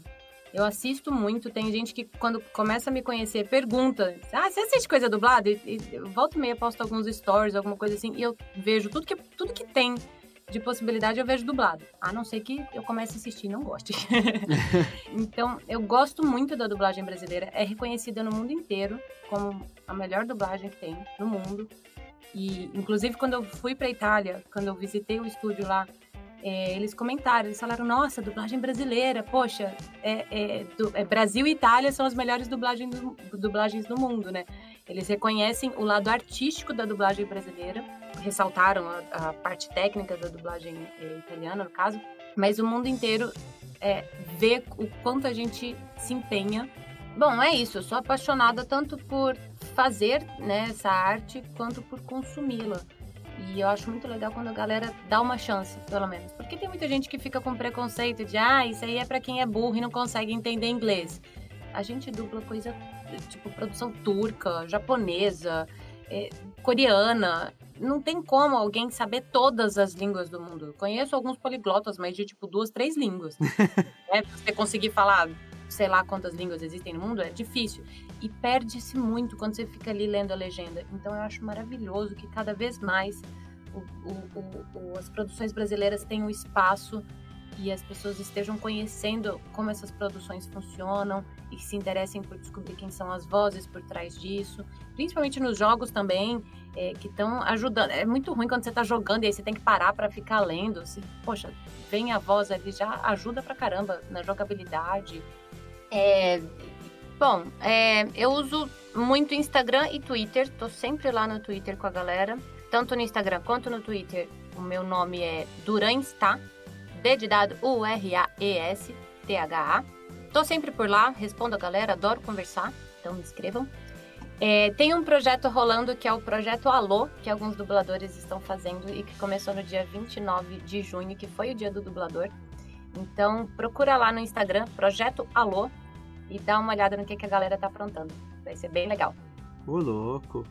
Então é isso, gente. Muito obrigado novamente é, por mais um episódio, você estar escutando até aqui. Então sigam o Dublacast nas redes sociais, arroba Dublacast no Twitter e no Instagram. Compartilhem, comentem, interajam com a gente. É sempre necessário essa interação, ajuda a gente a atingir pessoas que ainda não conhecem o Dublacast, né? Divulguem e tudo mais. É, acessem o site www.mythicallab.com.br barra dublacast.html mandem e-mails para contato.dublacast.gmail.com Não esqueçam também de vocês darem uma conferida lá na nossa campanha do Padrim, em padrim.com.br barra dublacast, né? Deem uma olhada e, por favor, se tornem madrinhas e padrinhos da gente, nos apoiem lá nas categorias que estão disponíveis, né? E me sigam nas minhas redes sociais, arroba Teco Mateus no Twitter e no Instagram, Mateus com dois As e TH, então Teco Mateus. E é isso, Thaís, muito obrigado mais uma vez por estar aqui com a gente, por ter aceitado gravar com a gente. Eu amei esse episódio, obrigado de coração mesmo. E, gente, agora é a vez do Vitor, mas vocês já sabem, muito obrigado por terem escutado esse episódio. É isso, primeiramente agradecer a Thaís por ter aceitado participar desse podcast. É, foi muito legal. Acho, acho que não foi o maior, mas foi um dos maiores podcasts.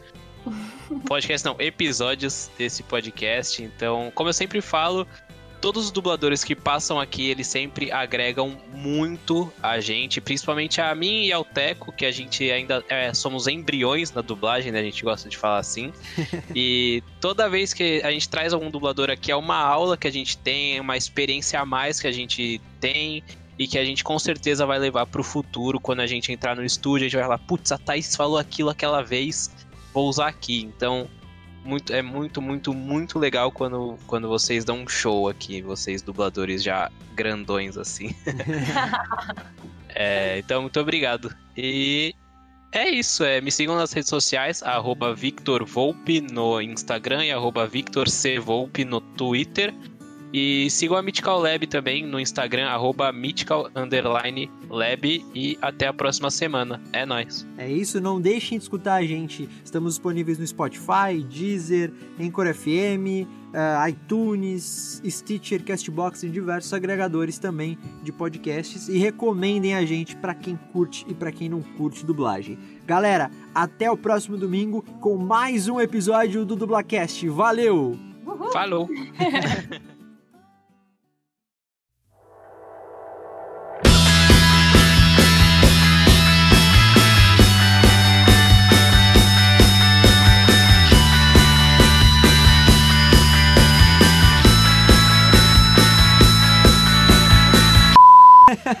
ela então seja muito.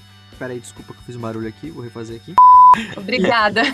E, e você. É... Putz, falhou agora o que eu ia perguntar, desculpa. Calma aí, deixa eu pegar aqui e puxar antes. É, você falou da Maximal e tal. Ah, tá, beleza. Tá ruim, Não, e o, tá horrível. E o pior que hoje. Ops. Desculpa, pigarro. Nossa, cliquei sem querer aqui, gente. Espera só um momento. Aqui. Aí, tá voando hoje, hein, Teco? Não, cara, eu tava me atentando que tava cheio de barulho aqui na rua, então não tava nem prestando atenção agora nos últimos 30 é segundos. Isso. Aí eu cliquei errado aqui na tela, perdi a pau. Alguém, alguém ia falar alguma coisa aí? Chamou ou não? Foi impressão? Não, cara, você tá maluco ah, hoje. Não, acho... não, cara, dublacast... Tá rolando uns barulhos aqui em casa, não sei se tá pegando aí. Meus gatos estão insanos. Eu não. tô fechada no meu home studio aqui. Eu só tô ouvindo eles correndo pra um lado pro outro. não, eu, eu tô maluco. No, não, não tá, não tá vazando nada, não. É, não tá, não. Deixa eu só lembrar, gente, se eu pus aqui. Eu vou ter que pegar um link rapidinho, um minuto. Porque Nossa, eu queria dar os hoje você tá que tá, hein, Não mano. é, cara, eu esqueci de colocar, velho. Que foi também. É... E quem. Desculpa, vou fazer de novo. É, eu não sou. Eu não sou Ai, desculpa. Sem problema, sem problema. sem problema. Saúde. É. ok, ok, passou. e ou o contrário, às vezes é sucesso de bilheteria, mas não é sucesso de crítica. Nos jogos também não é muito diferente. Eu acho que você falou a mesma coisa duas vezes, Oteco. Ou não? Será? Eu tô louco. Não, eu acho que não. Eu... Sucesso de bilheteria, mas não de crítica, ou sucesso de crítica, mas não de bilheteria. Nossa, meu pai bateu a porta agora aqui, maravilhoso. Então, é pra. Blá. é pra falar do lado do ator, né? Do dublador. Por muitas questões de si, de tudo mais, né? Eita, e... Thaís, Eita. desculpa. Deu uma travada aí, é quando você falou sigilo e deu uma embolada ah, okay. aí. Você pode falar, por favor, de novo? É, a internet deu um, uma cagadinha. Por muitas questões de sigilo, de. Eu não lembro o que eu tinha falado, na verdade.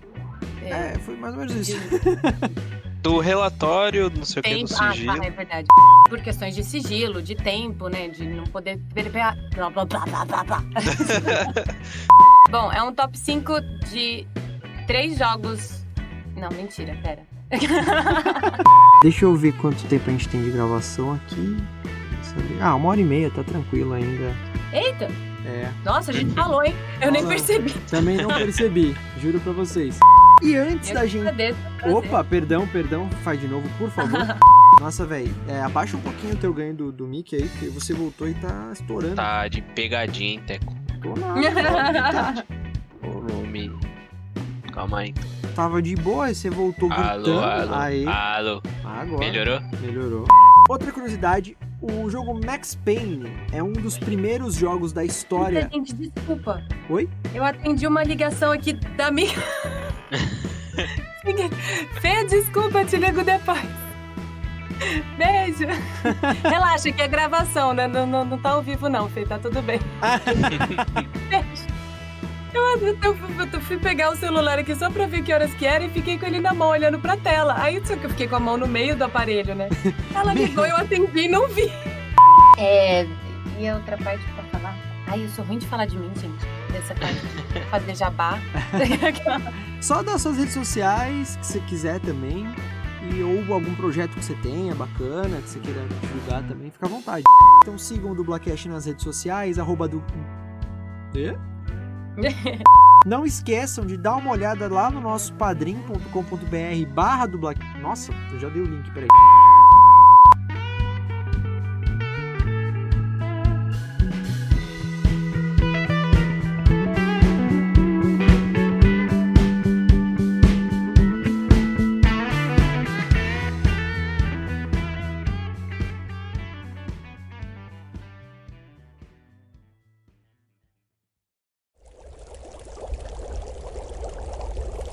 Uma produção musical.